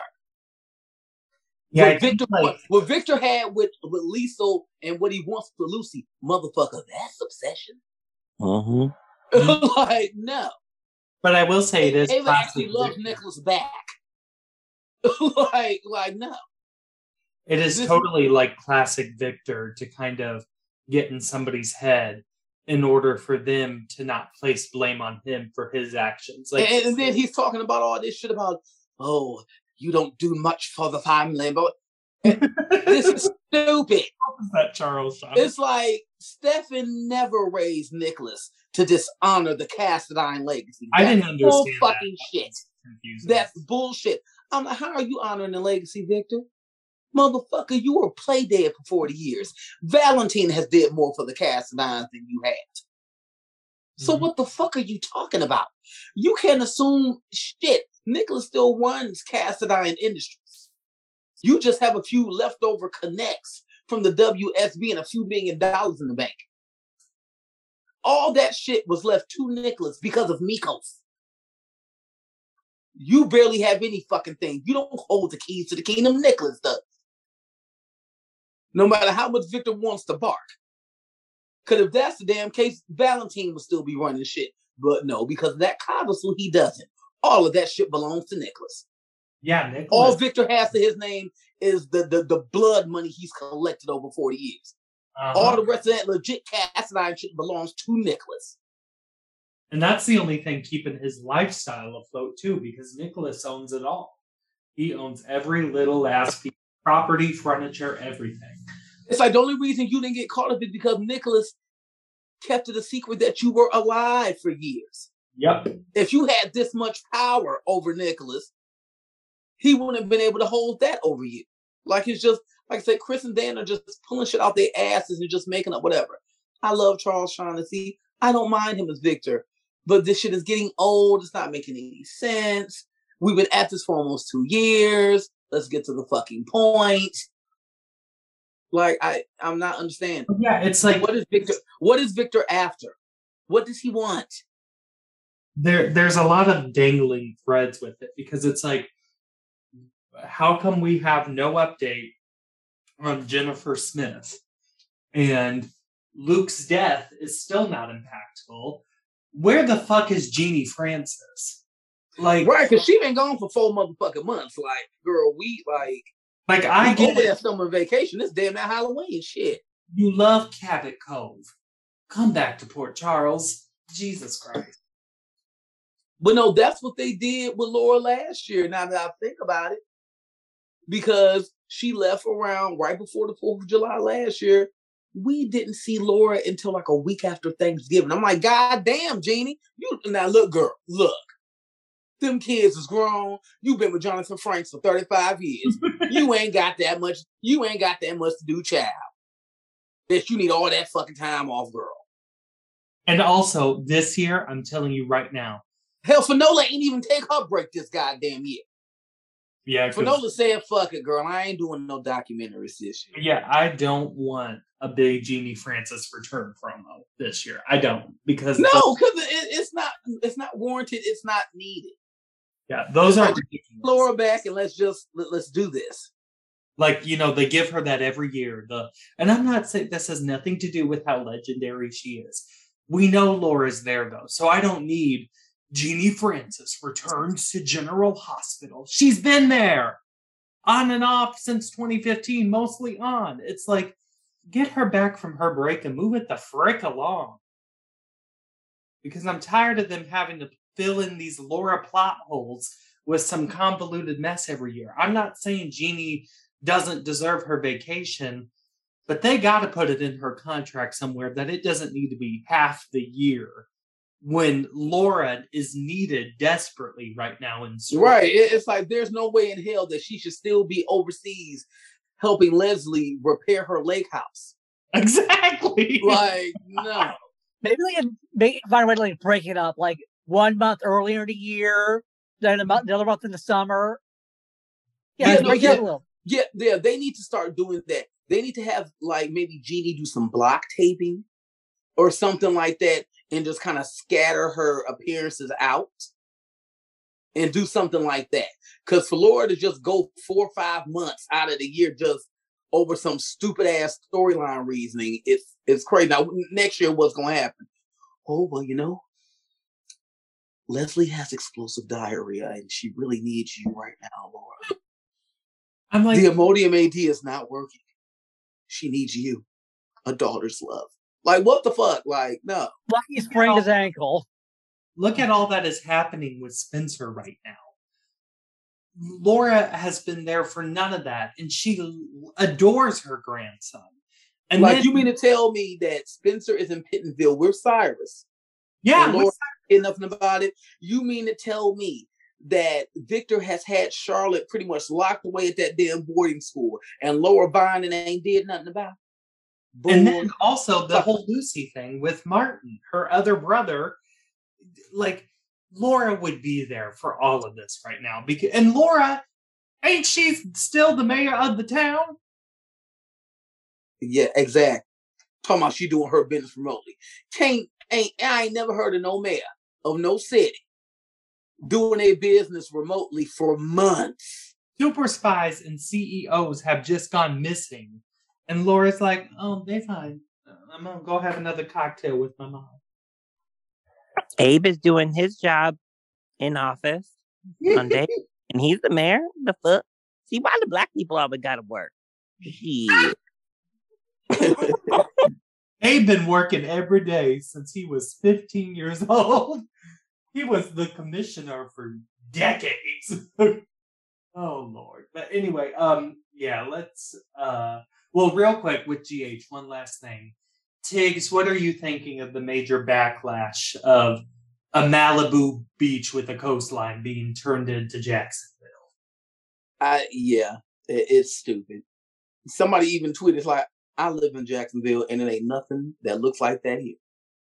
like that that was ridiculous. They should have just found like maybe like a, a small like California has a small little public beach that that was nice enough that they could have did that. They didn't have to do some sweeping cruise in Eden 1988 Santa Barbara promo as montage of cliffs and peaks and valleys and all this other bullshit. But at the same time, this is the same mm. show where a spiral perm rapist stopped a Greek megalomaniac. Casey, that was 40 years ago. We're talking about now. Okay, well, let's like, talk about you know- now, shall we? Let's talk about how we're not sure who shot Lucy. Is it Emma Sam's brainwashed with the mask, or is it Anna's twin who was a police chief who all of a sudden turned into a supervillain equivalent to Amiko's Casanova? It's like I don't understand. Yeah, it was ridiculous from the Carly and Drew perspective. I'm like, that is so not that couple. They have no dynamic. They have the chemistry, but they have no dynamic, no story. They didn't need all that. But still, to go, oh, that coast business is the worst thing I've ever seen. Well, no, no, it ain't the worst. No, like I said, it still was beautiful and it was nice to go on a location shoot. But yeah, I, I, I, I do. Yeah, I mean, soap fans are gonna nitpick. They're gonna quibble. Like, I mean, like, like I said, it, it kind of annoyed me a bit. But it's like it's something I just laughed at. Like, this is so Yeah. cool. Like it was whatever. ridiculous from a story perspective. Carly and Drew, of all people, please. Um, Alan, what did you think of the backlash about the It was coast? stupid, but I was just happy to see a location that involved that fucking park bench. Because usually when GH goes shoots outside, it's just that fucking park bench that we always see, and it's stupid. I, I hate the fucking park. Yeah, or So I was or, happy to see or an actual a- beach and people yeah, or on it's the top location. of, of that damn parking garage that they say is General Hospital. oh God. Well, yeah, it it was stupid all around. I mean, it was stupid to think that Drew and Carly needed that, and it was stupid for soap fans to complain. I'm like, do you even know the show you're watching? No, no, I no, I no, like I said, I, I don't mind it because, like I said, yes, yes, they have the chemistry, they don't have the dynamic, but I get the point of it all. Something needed to happen to bring Carly and Drew closer because she needs to fall in love with him. So when Drew finds out she's nothing but a a, a, a funky cat rat trap line ass bitch oh. when it comes to Nina and Willow, that will change the dynamic for them. But until then, like you know, they have to cement them as a couple. So I, I get that. It's just that y'all could have just built a cute little beach set, and it would have had a lot more meaning than that bullshit y'all put. It was it was gorgeous. It was beautiful. It's just it it's just one of those things where it was a location shoot that wasn't needed. It's like when you motherfuckers need to go on location and do something nice, y'all give us a rinky dink ass set. This could have been a rinky dink ass set, and then y'all spent the money to do this location shit. Mm-hmm. It's like the, the asylum is ran by the inmates with these soap operas. When it comes to the executive producer and the, the network, they just they're idiots. They're idiots. And you have the soap, some of the soap fans who are fucking idiots. It's y'all fault. It's y'all damn fault. Not logical bitches like us. It's y'all bitches out there, the bitches that thought that motherfucking 29 year old biracial Alice Hunter should have been 54 year old white ass Hope Williams Brady on Days of Our Lives. It's you stupid ass bitches that they think, oh, these soap fans are dumb as fuck anyway. Let's just do any goddamn thing. They'll love this. And nine times out of ten, when they think we're gonna love something, it's something the stupidest shit we've never seen in our fucking life. then when they think we hate something, it's something we actually like. And that's the shit they get rid of. And get rid of it real quick. Uh, so anyway, let's move on to Days of Our Lives. A lot going on there. Um, Emmy, let's kick things off with you. Uh, what did you think about uh, Chanel, Allie, and um, Alex, and how Chanel thought the threesomes weren't going to be a regular thing, and now Allie suddenly wants to make nice with Alex? Um, well, first off, I think that it was very progressive and it's a very now storyline. This never would have happened back in the day. I mean, I think James E. Reilly would have said, I want to do this. And NBC would have been like, oh, no, we can't do that. So I love that it was done. Um, I do love the fact that there's conflict in that relationship, but God, it's like Chanel, baby, you chose wrong. Go, go, go get on Johnny's dick. Like, Allie's hot in the pants. Like, that girl always got problems. She's always arguing with people. Just get back with him because he is so much easier to deal with. Um, I, I do like the character of Chanel. The character of Allie starting to bug me. And you know, I do not like that character of Alex. He has been a creeper since day one but I, I do appreciate the threesome story. I, I thought that was cool. I thought that was really cool that they did it. But then, you know, the rest of the show is kind of like, mm, mm, mm. but I'm sorry, the rest of the show is what? You heard me. um, it's like, how do they do this story so well? And they go so forward. And then they have Kristen fucking her stepson. Like, I, I just, I don't understand who, like, I don't know. I don't get it. I don't get it. I mean, uh, the threesome thing, that was a moment. That wasn't a story. It was, so, I loved it. And it was good. Yeah. No, I liked it too. I just didn't like the basis of it because the basis of it was Allie did it based off of her insecurities. Yeah. It was because she was on some freak yeah. hoe shit. She did it because of her insecurities. I didn't like that. now it's turning into like a regular. Now she's a freak hoe. Mm-hmm. No, no, no, because like the whole thing, like she just wants to, to be cool with Alex because she actually likes Alex and she wants to be friends. That's why she wanted to see him again. She told Chanel that. Oh, She like, no, that's going to turn into something more. This no, is- no, it, it's not. I don't think it is. Honey, I wanted. I'm friends with Casey. You don't see me having a threesome with him. But no, but no, I think, no. I think what it no because no because they're they're gonna do this. Mm, this Alex and Stephanie. So cringy. So no, so no, oh. no, no. I think Chanel and Allie are just gonna be Alex's homegirls. You know, it's gonna be it's gonna be kind of like how um uh Sloan was with, with Callie and Arizona on Grey's. That's what that's gonna turn into. They'll be all homies. That's it. Good for them. Um, Watch it. but yeah, because they're they're doing it with the whole mhm, mhm, him. uh, mhm. I would He's much so rather just see. I would much rather just see Alex not on my screen. I mean, he is the creepiest character Yeah, it is. It's, ever. it's just like it was so creepy to have him bragging about the threesome to Sonny, and Sonny told him like that's Right. his little sister. Like, like, like Right. Will's your brother-in-law. That's his little sister. That's gross, dude. They're making And th- Chanel this used to be character. married to Will's little brother. Like that's Thi- gross. This character would be so perfect in the '90s. It doesn't work, Yeah, Craig. Yeah, like I said, th- yeah, like this is a or, or like there's a reason why Quagmire works on Family Guy. He's a you know, there's a reason why Charley Dietz worked on Empty Nest. It ended in 1995. Oop. You know what I'm saying? Like, you know, you Not can't have Nest. characters like this. No, he does. He acts like Quagmire. He acts like Charley does. fucking Dietz. he does. That's what he acts like. And it's just like it's gross. It is gross. Like, no. But I'm glad they kind of moved away from it a little bit. But well, no, they, they haven't really did that because now he's back fucking Sloan. Hold on, let her. Yeah. I mean, You know, he's back to being a hoe now because he's back fucking Sloan. true. And they don't care about each other like that. They're both vain. I you know, like they're that. both vapid. Yeah. you don't I know like- because I, I like Sloan. I actually want Sloan with Ray, but what?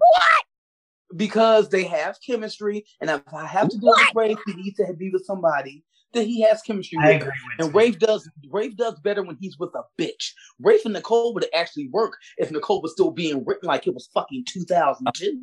I can't stand. If, if Nicole if Nicole was still being written like a gold digging martini slinging ass bitch, her and work. Rafe works better when he's like eh, he needs like a Jack and Carly Snyder type romance. He needs a Carly Tenney. That's what he needs. I'm sorry. I feel like Sloan is old enough to be his daughter. It's creepy to me. That that's creepy to me. Oh, that that that ain't that. Yeah. Cause I mean, yeah, Ga- Galen is fifty one, but he don't look fifty one. And that He girl, don't? The fuck he do? stop it. Galen is still very attractive. He doesn't. He look is old. Attractive for a 51 year old. Look, he he looked younger than uh, Trevor St. John, and they the same age. But um, Ain't that the truth? but yeah, no, I, I think him and Sloan, and plus we need. We all know eventually Rafe gonna get his miracle, baby, and he needs to be with a bitch young enough to give him one. So, um, but yeah, See, they're and then- writing Nicole as a heroine. She's not a heroine not a at heroine. That's- all. That's, not. No, that's She's not a what made the bitch. character popular. no. This the- is what made the also, I mean, we all know what this is. It's so Arianne Zucker can keep getting her lead actress Emmy noms, which she Facts. doesn't deserve. I mean, but it's like, but but no, Well, but, but no, but no, that's not it. That's not it. Because no, I it really is because they write her to only get Emmy reels. They really, really do. If you well, think no, that's not it. Because look what they do with Kristen and Stacey Hyde still got. Uh. Ugh. so it's just like, no, it ain't that. Mm. It's just it that's kind what of they is want because from Nicole. they have her. The reason I say that is because they only write stories for her where she ends up crying all the damn time. All the Arianne time. Tears translate into her five minute lead actress girl why the fuck are you in this category emmy reel it happens every single year i'm and you can disagree but it's true because it's been happening since she's been back at the show every Because, single because Nicole, Nicole's been crying since Daniel died. That's Yep. pretty much what she's done. and she's gotten an emmy nomination every year since But yeah, it's just like yeah, they just they don't write Nicole the way that they need to write Nicole. Because really, like an at this point- evolved version of herself. You know, they don't need to do like full on bitch, but evolved version. She's just she. They're trying to write her like she's fucking Jennifer Horton back in the nineties. She's not Jennifer fucking Horton. Ugh. Anyway, the writing for yeah, the writing for her and Eric is just trash at this point. horrible I want them. I want them to get back together. Give me my give me my Ericole and write them out. That's and the why. ugly ass dresses. God, that poor woman. Oh, and now wait a minute now, because she wore the hell off that blue dress uh the other day when she took them photos because her titties were sitting. Aaron, That's the only that's the only Nicole thing she's dressed in in the past. 10 yeah, that was very Nicole. Because Nicole. remember that red and blue long sleeve lace dress they had her in? Like, Mhm. Ugh. And before Aaron Nicole leave, they should have a, a miracle baby. She can leave pregnant. Yeah, yeah, because it, it's time. It's really But time. I kind of don't. once they get them back together, Mm-mm. once they once they get them back together, there's nothing else but to give them a miracle baby and just leave it at that where Eric can go. because it makes it's making Eric look so stupid. He keeps taking this bitch back. She keeps cheating, or something ha- like oh, it's annoying. It's making Eric look real dumb. Well, well, now, now, now, look, no, because Eric fucked up to the last time. He abandoned that woman. Oh, I'm not saying. I'm not saying no. Yes, he did. Like He- Forrest. He did. Mm, He he abandoned did that girl. He took a motherfucker went- job. He didn't abandon her. No, no, he didn't. The didn't fuck? take no job. he was with the No. Lord. He didn't No, abandon Eric- her.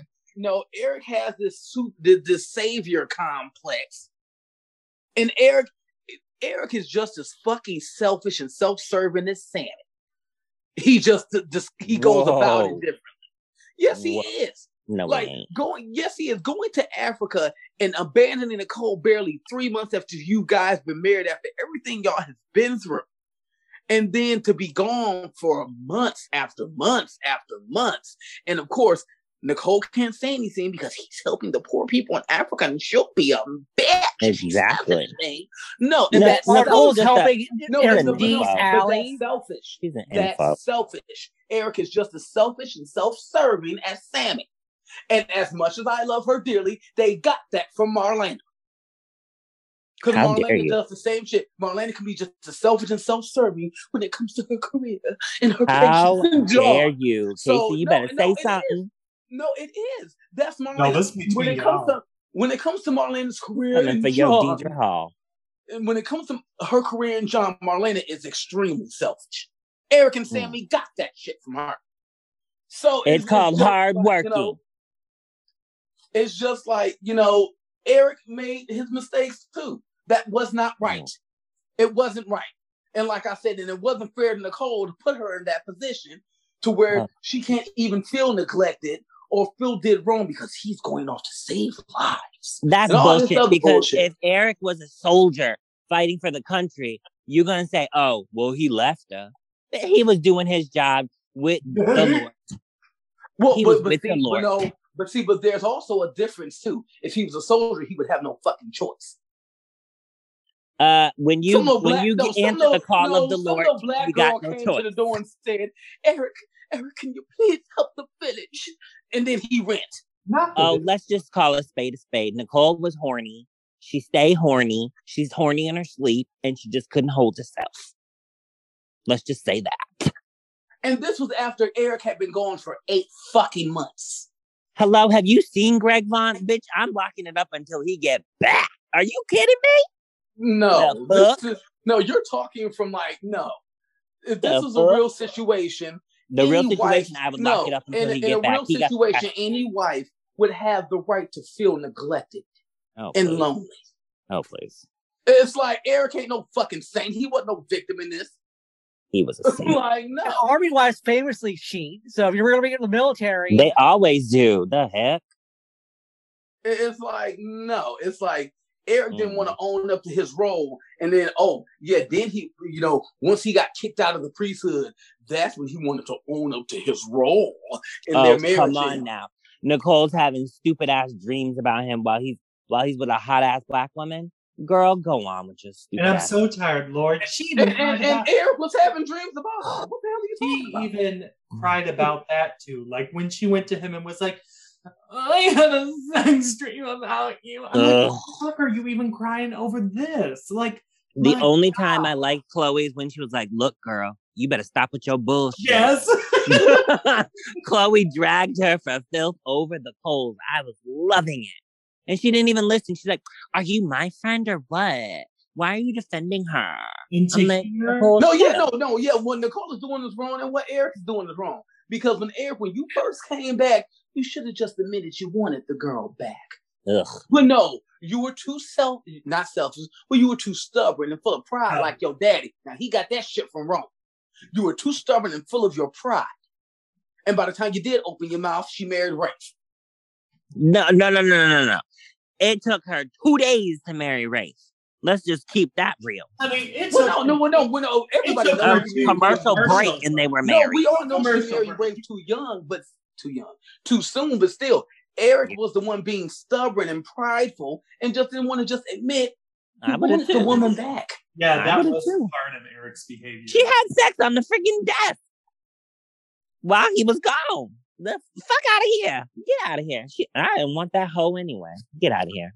Well, well, that would be all fine and dandy if he still didn't want her, Emmy, but he does. Eh, I mean, he's having those sex dreams too, like Tig said. yeah, like he's Mm. doing it too. maybe Rolf is uh, brainwashing him. Oh, let's not talk about. Yeah, and then, and then and then and then the whole thing with Brady and Chris, you talking about she wanting her step. Oh, That's no, no. That let's is the call a spade a spade. that is Look. the dumbest story. Yeah. I mean, it's just, it's like, look, game recognizes game. Eric Martsolf has been in that role for 14 years, and his only and most popular pairing has been with Kristen, Stacy, and Eileen. Let's Right, just the- call it The what is. character who raped him. Yes, I got it. Well, EJ technically raped Sammy, and everybody's still goo goo gaga over E Jammy. Mm, and that's still gross. you know, there are still 70 year olds that want Luke and Laura back together. I was gonna say the You biggest know, couple so in this like, you know. I mean, Stupid. you know, that don't mean nothing. There, there are 70 year olds who still cherish Roger and Holly. Well, it's they're on like their that way out. So by Roger and Holly and, in, ain't on TV. So shut up, yo, seven a bit. it's just like, no. It's just like, yeah. She she did rape him, but I mean, at this point, he fell in love with her anyway. Yeah, I was gonna say be with that where Of course, he's going to. 'cause He Brady. fucking groomed him. Brady is just as much culpable in that as Kristen is. It's Because called being Brady- groomed. Hits the default button and goes back to her each and every time. And you know, she does something to mess up two months later. Kristen, how could you do this? You're so evil. Like, God, I'm so And, and, and, and that's the whole thing. Like that's why I don't feel sorry for Chloe because Kristen, everything Kristen has said about Chloe is right. yeah. I don't feel sorry for Chloe. I don't feel sorry Sorry for for Chloe Brady. because no, when Brady and Kristen were together, Brady was going to wait for Kristen, wait for her to wait her sentence out at Statesville, mm-hmm. and they were going to be together. Chloe had no respect for their relationship whatsoever. None. Because she poured her heart out to Brady and he shitted on her. That's how she ended up fucking around back with Philip. But when Kristen did what she always does and self destructs, Mhm. that's when Brady decided he didn't respect Chloe and Philip's relationship, so then he wanted her back. So it's just like everything Kristen has said about Chloe the last year is correct. She is a home wrecking bitch. Mm, You knew he wanted to be with Kristen and you didn't care. And then he knew you wanted to be with Philip and he didn't care. So now both of you selfish motherfuckers are getting exactly what you deserve. I wish that they had had Kristen hate on Chloe, but not pull a fucking letter opener on her. That was ridiculous. Well, that's how she got my Santana to give her full custody. and then get mad at Chloe for reporting it and say, "Oh, it was your fault, bitch." No, it was your fault. What the fuck? I don't know. I don't. mm. So let's talk about another aspect of days, and Alan, we'll go to you on this. Um, Zach Tinker is reportedly out as Sonny. Um, what are you thinking of that? Well, it kind of makes sense because if you can't have Chandler Massey full time and they aren't willing to recast Will right now, makes sense for Sonny to eventually leave. So hopefully they can get Colton Little on and bring him on the main show as Andrew Donovan and put him on contract, give him love interest, whether it's Paul or someone else. I don't want him with Leo because Leo's been ruined and he's a fucking pervert and needs to go. I don't like Leo anymore. He doesn't need to be on there. definitely. I agree. Um, Tiggz, what do you think of uh, Zach Tinker reportedly being out? I mean, yeah, because didn't he want to be recurring too? Allegedly. Yeah, and I don't like I said, I don't get days with this recurring bullshit. It's like it's stupid. Um, I, I get it with Chandler because it's just like okay, Chandler has a real job and a career and everything, but y'all could have just recast Will. like if y'all wanted Sonny and Will back for a certain type of story, you could have you could have found a a, a a recast for lesser money, and whatever was left over, you could have just gave it to Zach Tinker and made the motherfucker sign a contract. Bada bing, bada motherfucking boom. Like that, that that's what you do. That's business. That's show business. I don't know why Ken Corday like he don't know how to run a business now. Him and Albert. Pig. Tell because I, because I guarantee you, if Greg Meng was still over in that motherfucker, we wouldn't be worried about this shit right now. Tell him. Greg, like Ken misses a week at the golf course, and now he's doing this stupid shit because he actually has to work today. Kiss my ass. it's stupid. And like, no, it seems like we're stuck with Leo. So if they want to bring on Andrew for him, uh, maybe because mm, it doesn't make sense. But if they're going to try to redeem Leo through Paulina, I guess, because Jackée Harry can make anything work. But like, it's just you know, uh, and, and, like I said, it was cute to know that Teresa's a successful yeah. shoe designer. That was that was a right. cute little throwaway line. Right. And, and, see, and that can solve the problem too, uh, Emmy. If you know you're not really feeling the whole Bristen thing, hire Teresa Donovan that mm-hmm. Eric Martsolf has explosive chemistry with, and there you go. Because that's the thing. Come on, that's bring the on the lane. Because that's the thing. If you know he sucked with Sarah Brown, he was eh, with Kassie DePaiva. The mm-hmm. moment had passed with um uh with uh Molly Burnett. Mm-hmm. Um, you know, because and he they only put him with Chloe because there was nobody else on the campus for him to be. Nobody. Like, this man has been Brady for 14 years. They've never tried to put him back with Chloe until this year. You yep. want to know why? Because there was nobody else for the other to be on the canvas with. Like I said, she she still has that chemistry with Jacob Johnson, but for some reason we can't get Flo. She even still got it with with, with uh fucking Kyle Lowder. I will take Chloe with Rex at this point. She has chemistry with fucking Stefan. Um, baby, I would take Rex with the unemployment line at this point. Look, I I, oh. I get it, Casey. Kyle Lowder's a dick in real life. I get it. But he's still he's he's he he does decent as Rex, and him and Nadia still have oh, decent. I didn't realize he could act amongst all the spray tan fumes. Oh boy! Stop it, oh, Casey. Boy. Yes, he yes he's a dick. Some of our favorite soap actors and actors are assholes, but that doesn't take away that they're good actors. Oh, good acting. I would I would mind Rex being back full time. I must he have missed the Rick and Ridge years on the Boulder. I know he. Hey, Lea Michele is on Broadway right now. Okay, yeah, it's like like like, like I said, Kyle Lowder would be fine. Like him and Nadia still are hot. I would yeah. take Rex and Chloe, and it would yeah. drive and it would drive Kate up a fucking wall. I mean, yeah, yes, but yeah, okay, yes, he's a dick in real life. I just have never really found him particularly entertaining.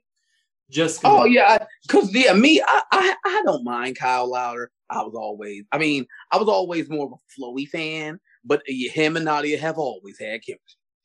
And mm-hmm. like, uh, and on on Bold, uh, he was no, I mean, he was better than Justin Torkildsen. That's all oh. I can say. Oh, like, um, yeah. And Get him, besides, Casey. Get besides, him and he has become. No, it's okay. I get it. Tiggz likes a bad botch nose job and a spray tan on his toes. Oh, I can't help that. Oh, oh, stop it. Kyle still looks fine, and, oh, and his type of act, and he's actually gotten better as an actor. Like he doesn't like because I don't know what the fuck that was 15 years ago on Vogue. But now like, he, he's he's gotten better as an actor. You know, it's like yeah he he I like him as Rex. He he fits in. Like I, yeah. Like, okay, yeah, this is cute. Yeah. You know, all we need is like, you know, Mackenzie Westmore, Gina Tognoni as Cassie, and we got a ball game. But yeah, like I, I, I don't mind him. Um Okay. Uh, yeah. Mm. like I said, Dave's cool for right now. Like I'm loving Johnny and Wendy. I want Johnny with Wendy. I like them together. Yeah, the, the shit with Rolf pissed me off. It pissed me off first initially because Rolf is such a fucking wimp. You let Gabby come in there and punch you, mm. but then he did. turn 95 table. years old. He I- is a hundred and seven. How he take? How he? I am so sick of Rolf and his Stupid. tribal ponytail. Oh, Right. God. I can't do it anymore. I'm sorry. The Emmy and I had this conversation, and Tiggz, I think me and you slightly kind of did. I get it. It's days of our lives. It's the same excuse when we see a love triangle on B&B. We're like, oh, that's bold. The show is too goddamn motherfucking over the top. You have to bring it back down a little bit. No, no, I agree. No because way that 98 year old Wilhelm Rolf would have overpowered Latina Gabby Hernandez, who grew up on the wrong side of the tracks and spent 10 years in prison. Mhm. but no, but no, but no. It, it- Well, technically, only a year in prison. But but no, but yeah, Ten and then, like, he caught, but no, he caught Gabby off guard. It wasn't like he he knocked the shit out of her. He caught her off Yeah. guard and stabbed her with a Stupid. syringe. Like Gabby was- should have need him in the fucking nuts. that Like- was more. be- That Grab was more ponytail believable. from behind. It is ridiculous that Rolf continues to get the upper hand on these people. It It's is like- ridiculous. No, it, no, it, it, it was also ridiculous having Gabby hold that knife to us. I'm like, little girl. She heard. She heard though. I Senor, little senorita. That little bitch wouldn't have ran up on me. I don't give a fuck how old I am, bitch. even even at 90, you ain't gonna run up on Victor Kiriakis like that, bitch. Because Victor gonna oh, honey, your anyone can run up on I don't Victor know, honey, Kiriakis. because He's sitting Kristen, down. Kristen stabbed him at- while he was sitting in his lady. right. like please, he didn't even and i get it john aniston you know is getting older thank god we still Mhm. have him and he has to Yes. Yes. it was ridiculous for kristen to stab him when he was sitting down i'm like girl you could That's have a bitch slide to the move. left. like That's a bitch move. Oh, I, you know, as much as I love Victor, he deserved that shit. As, that oh, was- he did he did But he's like- sitting down. You couldn't just like do something else, like kick him in the shins or something. The fuck? but you know, got like said, and the, this the bullshit bigger- about that was Rolf stabbing Gabby and her not remembering anything. I'm tired Ugh. of that stupid ass trope. No, I would have rather just for her to just continue to stay in the dark for a couple of more months instead of her learning everything and then her memory getting erased. That's Well, stupid. Mhm. this That's Rolf stupid. just- rolf just needs to be done i'm And, Yeah. and, and, and it would have been more believable if if they was gonna they could have had Stefan do that. Mhm. Like Stefan could have charged um Rolf up. You know what I'm saying? Like, come the fuck on. Mm. Yeah. Like he could have charged him up because if I was Stefan, I would have been like, let me tell you something. When it comes to the DiMera family, what does Kristen really have? Kristen has shares in the company, Right. but she's living in Jake's old uh, apartment. over Garage apartment. She's not even allowed to live in the family home. And Lee Right. Shin, Li Shin ain't worth shit. He's nothing but his father's puppet. Yeah, but he's fine. You said you are indebted to Stefano? Well, I am his namesake. You are going to tell me what the fuck you did. right. And that's it. Instead Right. of all this jibber jabber. and he could go to his father and be like, uh, yeah, he your son used um DiMera resources for some project and he, he would yeah, yeah, he, he used the mirror resource for illegal activity. right. His father would be like, What? And he would get it out of him. But instead we have him turning a apartment into uh what did he do? Turn it into a beach? And, and like I said, in the whole and, and the whole Stupid. like living arrangement thing. Stupid. Why is why is Kristen still living in Jake's old shabby ass? No, she's not. Over his gar- no, no, She's no. not. Well, she was, but She was. still now. Why Yeah. is forty-five year old Brady? Brady is in charge of Basic. He is the CEO of Basic Black. Why the fuck is he still living at home with his parents? This is stupid. This is stupid. it is stupid. Like, if that's the case, they hell, hell, they did, they even gave Sloan her own place. They redid Baby Yup. Ciara's old set Yup. and gave it to Sloan. That could have been Brady's old. That could have been Brady's apartment. They sure did. It's Because they like- wanted the whole John, um, Kristen, Marlena plot twist. That's what it was. Yeah, that's, why he did it. How many And, and at this point, and at this point, it's stupid. No, it's It just is. stupid at this point. Mhm. Like John and Marlena don't need to be living with her for there to be any conflict. They are in their seventies. They don't it's give a like fuck leave, about all this. right. Kristen even isn't even an issue for John and Marlena anymore. Let, her, Right. let her be Brady's problem. He's the one that knocked her ass up. Let her be his problem. Well, and like, how many bedrooms is that goddamn place? I don't know. It's huge. Exactly. And I said on Twitter, I can see if this was Marlena's old penthouse from back in the day. That, Yes, that was yes. huge. With the spiral staircase and shit, that place is Mhm. huge. They over there on Section 8, and that motherfucker, how the fuck are you motherfuckers living in this damn house? They packed that bitch like sardines. Ah! Yeah, They about to ask for government assistance for some food stamps. I mean, the Oh only my living God. arrangements now that makes sense is that Xander finally went and asked Victor, can him and Sarah move back into the Kiriakis mansion? That makes sense. Now that finally makes sense. And then now, you know, he asked Jack for a job, so I guess eventually him and Gwen are going to be crossing paths. That's Oh my god. And my whole thing, I'm like, get Gwen out of that orbit. Y'all could have kept her in if y'all would have made the bitch pregnant. That would have made sense. But Get no, Gwen y'all didn't. So get Gwen Oh. out of that orbit. If you're going to keep Gwen on the show, find her love interest and let's move this along. Ugh. Kim Test, Kim Tester with Li Shin, Kim Tester with Alex. I think she'd be good with. EJ. Yeah, and that's I said that too. I'm like, yo, Mhm. Kim Tester with EJ because they always Yeah. fucked it up because he should have been with Ava. Him and Tim Yeah, Vaughn were hot, but no, Mhm. but no, they were being short sighted on that note. So Yep. now Ava has reverted back to cartoon villain, and we're gonna she's gonna be written out in two weeks, and it's just it's fucking stupid, Yeah. stupid, stupid, stupid. It's like Mhm. it's like EJ has been back for a year and a half now, and like he needs a love interest. Yeah. Alison Sweeney ain't coming back full time. So EJ, Emmett, the dream is done. It's dead. It's over with. Y'all need to find him a permanent love interest. You need to rebuild EJ as a romantic leading man. And he could have had that with Abe, but of course they should have done it. So yeah, look, try him and Gwen. It, it may work. And maybe they can know. redeem Gwen because I can't stand that character right now. Yeah, no, yeah, me too. Like, cause all all they need to do, two things. First off, find her because this is days. Find Mhm. her a love interest. Like they re- they found a way to redeem Ben. He was hot with Ciara, and he Mhm. saved Will. Boom. Do the same thing with Gwen.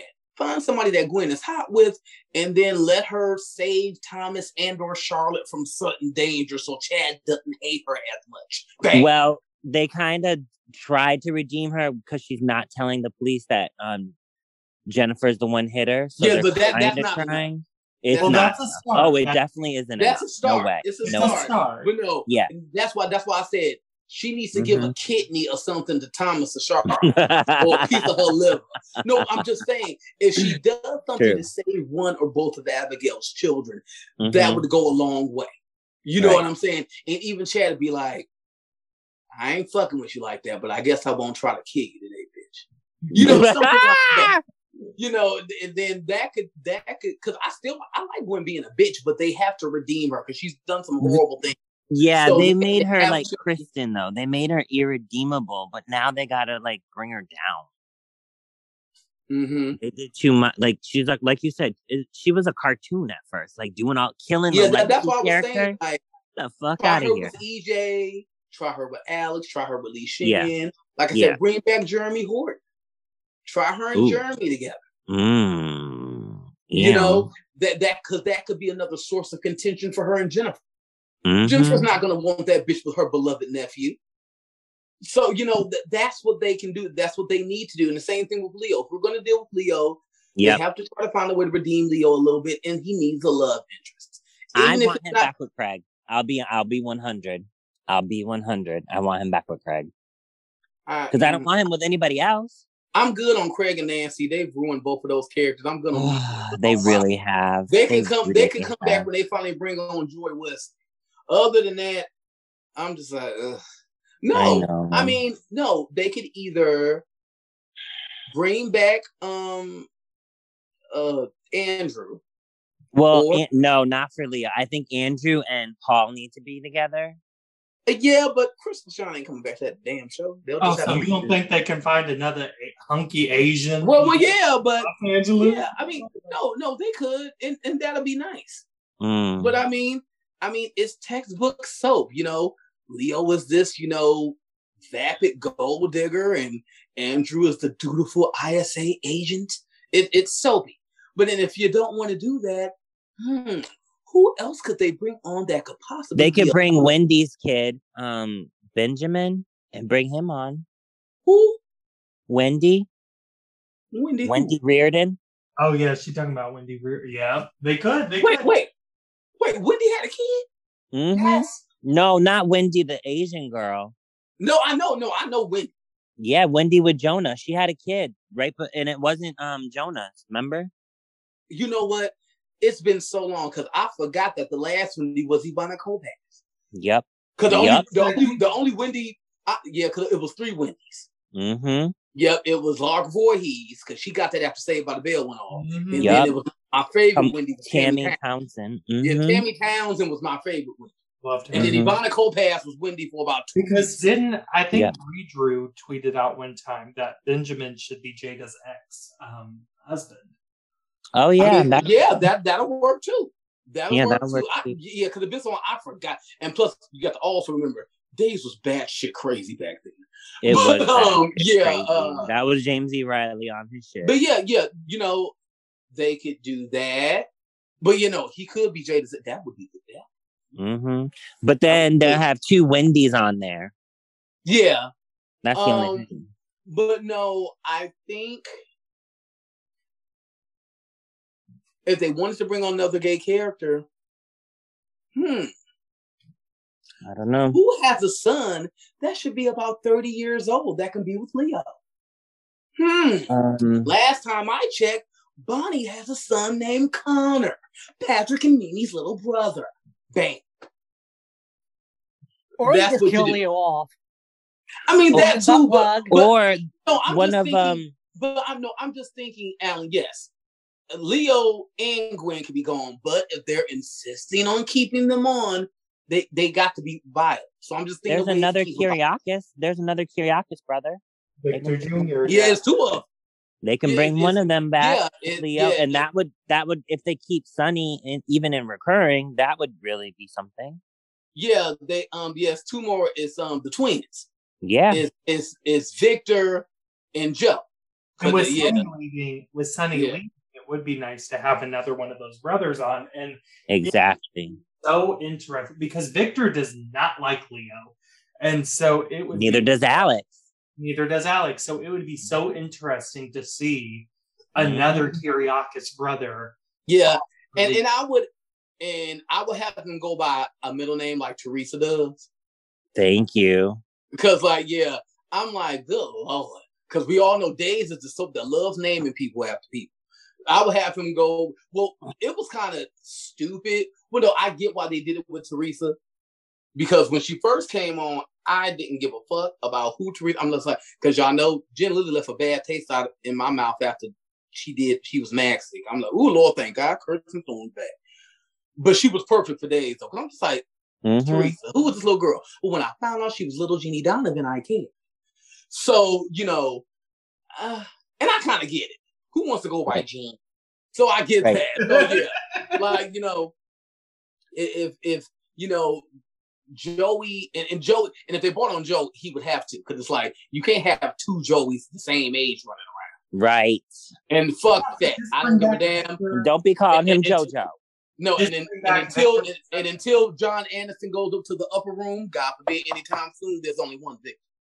Right. So, But like, see, you know, okay, no, hold on. That's ridiculous to say when you turn on The Young and the Restless, and at one point there were two Phillips. They just went by different, you know, chance, and then well, But yeah, that was a junior but that's senior but that's what I'm and that was different. But that's what I'm saying, Casey. Mm-hmm. so it's like goes people by chance because same name. It's chance a is like a nickname. Chance Right. is a nickname. And then Right. there are select people that do call him Philip. Who, who Right. really calls Chance Phillip? Ain't nobody called Chance Nobody. 15 when when um Penn Badgley was playing him and he was lesbian. Not Ever since he's Penn been Badgley grown, they called him Chance. He's he ain't been little Philip in Badgley out 20 years. Like, no, because yeah, because I mean, it's bad enough on days we have John and Johnny. so it's just like, no, Right. I didn't like it on Guiding Light where we had Bill and Billy, and then on then why not we got Nick and Nikki, Victor and Victoria. Like, no, I like when people have their own identity and their own name. Well, they're so that doesn't even make any sense. I'm not going to argue with you about that. It is their own identity. What are you talking about? Nick is named after Nikki's father, and Victoria is named after Kevin Bancroft's like mother or aunt. Like, it's not. It's not Nick and Nikki, Victor and Victoria. I mean, sure, they kind of homogenize it that way, but the, Mhm. Well, well, no, because you know me, I always call them Nicholas and Victoria. But yeah, like it's just it's it's still it's just and plus times like it, times have changed, Casey. People go by nicknames. They go by middle names because there are a lot of people. my God, but- girl, I live out in the real world just like you do. But no, what I'm saying is, Casey, people like to have Yeah, their own identity. Do you know how many juniors there are that they hate that? There are people who are my age, 35, 36 years old. Oh, little so and so, junior. Look, I'm a grown ass man, and Why I you don't like, like that. that? You know, some people don't like that. And My and dad is a junior and he fucking on- hates it. Mm. Yeah, it's just like you know, if they brought on Vic or or Joe, he they can go by a nickname, or they can go by their middle name because, like I said, some people don't want to be seen as that little so and so their entire life. It was ridiculous on on Guiding Light kind of how. You, well, no, Bill was going by Bill, and Billy was Stephanie going by Billy. But yeah, you know, but you know that was Bill. We let that slide. That was Guiding Light. That's all right but yeah, it's just like no, they it, it, it just it get it gets muddled and confusing. It's bad enough we have an Alex and a Xander Ugh. when Xander should have just been Alex, quiet Right. as his cat. like yeah. So you know, I, I- yeah, I just I'm really like that with names. Like like on GH, if they ever brought on Christina Baldwin, who they never bring up. Yes, we have a Kristina Corinthos Davis. Just give her a nickname. Name like give her Coco. A daughter raised by Lucy would go by Coco. Trust me. Or just Tina. Tina would be fine. No, because it'd be Christina and Tina. No. Her Mhm. name could be It's, Coco it's Baldwin. different enough that it it would fly. It, it could be Coco Baldwin because she would be fun and spunky like Lucy and all that. Because Serena is more like an asshole like Scotty. but you know, Coco could be kind of plucky like Lucy. So yeah, it's, it's just things Yeah. like that. Like I would want them like like I said, nobody in 2022 wants to be called little so and so. Or, or because it does get like that, Casey. You kind of live in that person's shadow you were named after. You know what? It's just like, no. Yeah. Anyways. Well, anyway, what a great conversation about the thousand most popular names on soap operas. Anyway, um, before we call it a night, we must talk about the tragic passing of Leslie Jordan. Um, Mm. the Fox sitcom Call Me Kat has halted production following the untimely death of Leslie Jordan. Jordan portrayed Phil, a newly single gay man who works as the head baker at the cafe owned by the titular cat, played by Mayim Bialik. The Emmy winner had completed work on a total of nine episodes for its current third season. Um, Thursday night's episode, Call Me Uncle Dad, will air as scheduled and will include an in memoriam dedicated to Leslie Jordan. Bialik posted a statement from her, the cast, and producers of Call Me Kat, adding that Jordan was a dear mentor and a beloved friend. Um, Emmy, what did you think of the very tragic and timely passing of Leslie Jordan?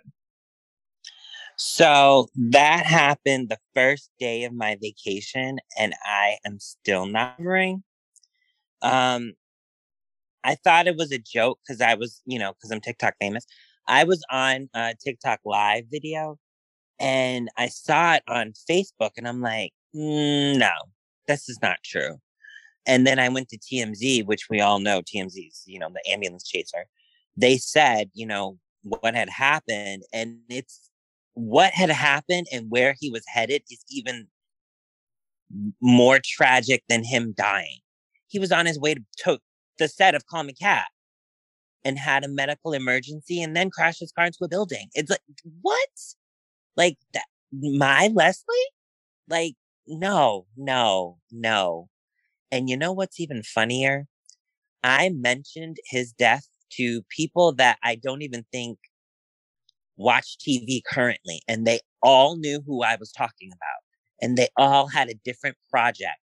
Some brought up Sordid Lives, Will and Grace, uh, American Horror Story. Like everybody had their different thing. And I'm just like, this guy touched everybody. Uh, I'm still, I'm still not over it. Happened Monday. I'm still not over it. Still not over it. And I told Casey, the one thing that makes me sad is he died single in real life. That makes me so sad because I watched the talk and all he talks about is, oh, one day I hope I find somebody, blah, blah, blah. You know, he got his first condo recently and he was just so happy and he exploded on Instagram during the pandemic. He went from 80,000 followers to 4 million. And I'm just, I'm so sad. I am so fucking sad. Yeah, it's very, very heartbreaking because when I I was on the way to work and when I saw the TMZ report, I said this can't be true. Like this is misinformation. They misunderstood something.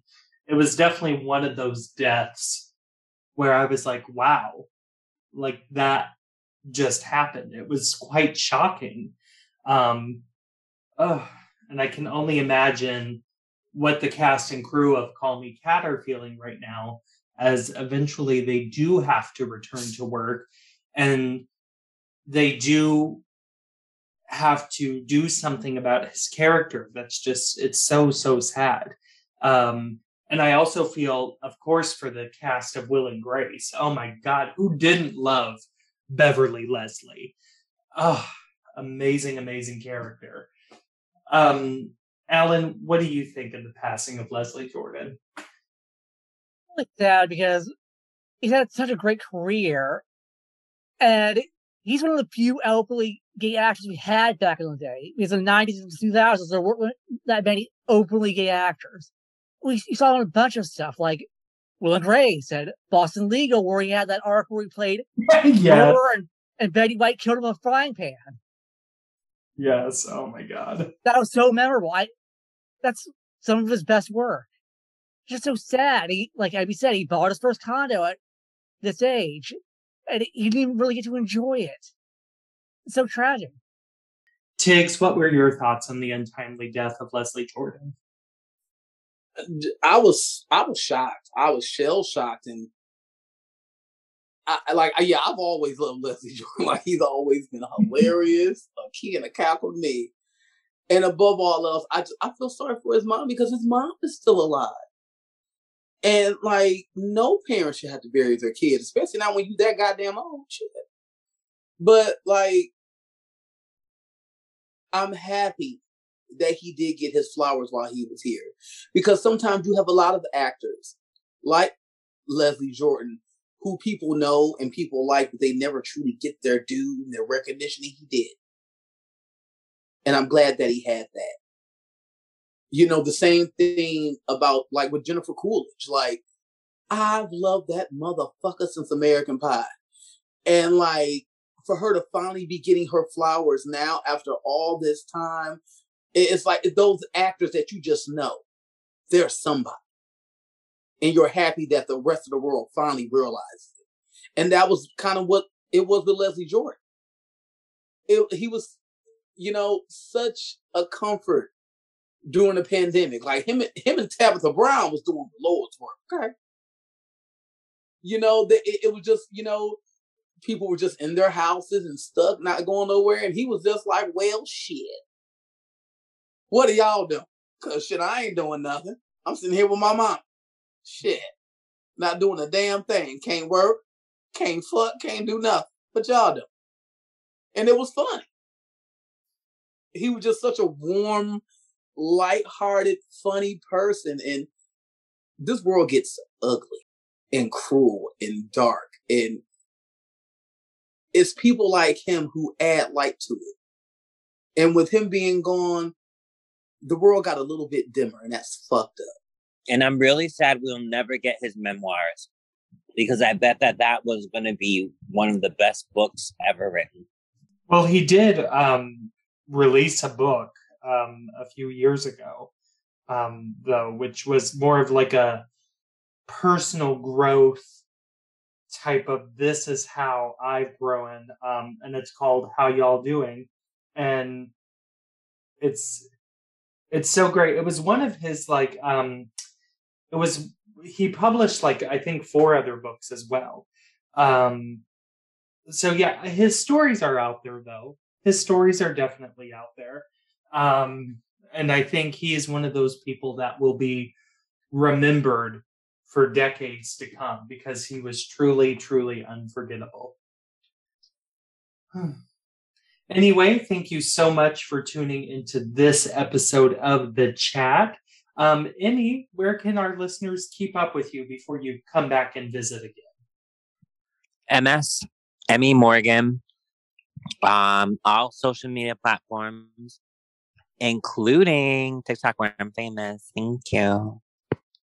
Oh, okay, great. Thanks. Um, and then, Tiggz, what about you, darling? You can find me at the Ben Master Part Two, talking shit and not giving a fuck what y'all think. and then, Alan, what about you, darling? Alex, Alex Rappa. Wonderful. And you can find me at KCS Hutch. You can find our show on Twitter at the chat underscore podcast. And you can find us on Facebook at the Chat Show Podcast. We thank you for listening, and we'll see you next week. Bye. Bye. Bye, motherfuckers. Oh, merciful Jesus.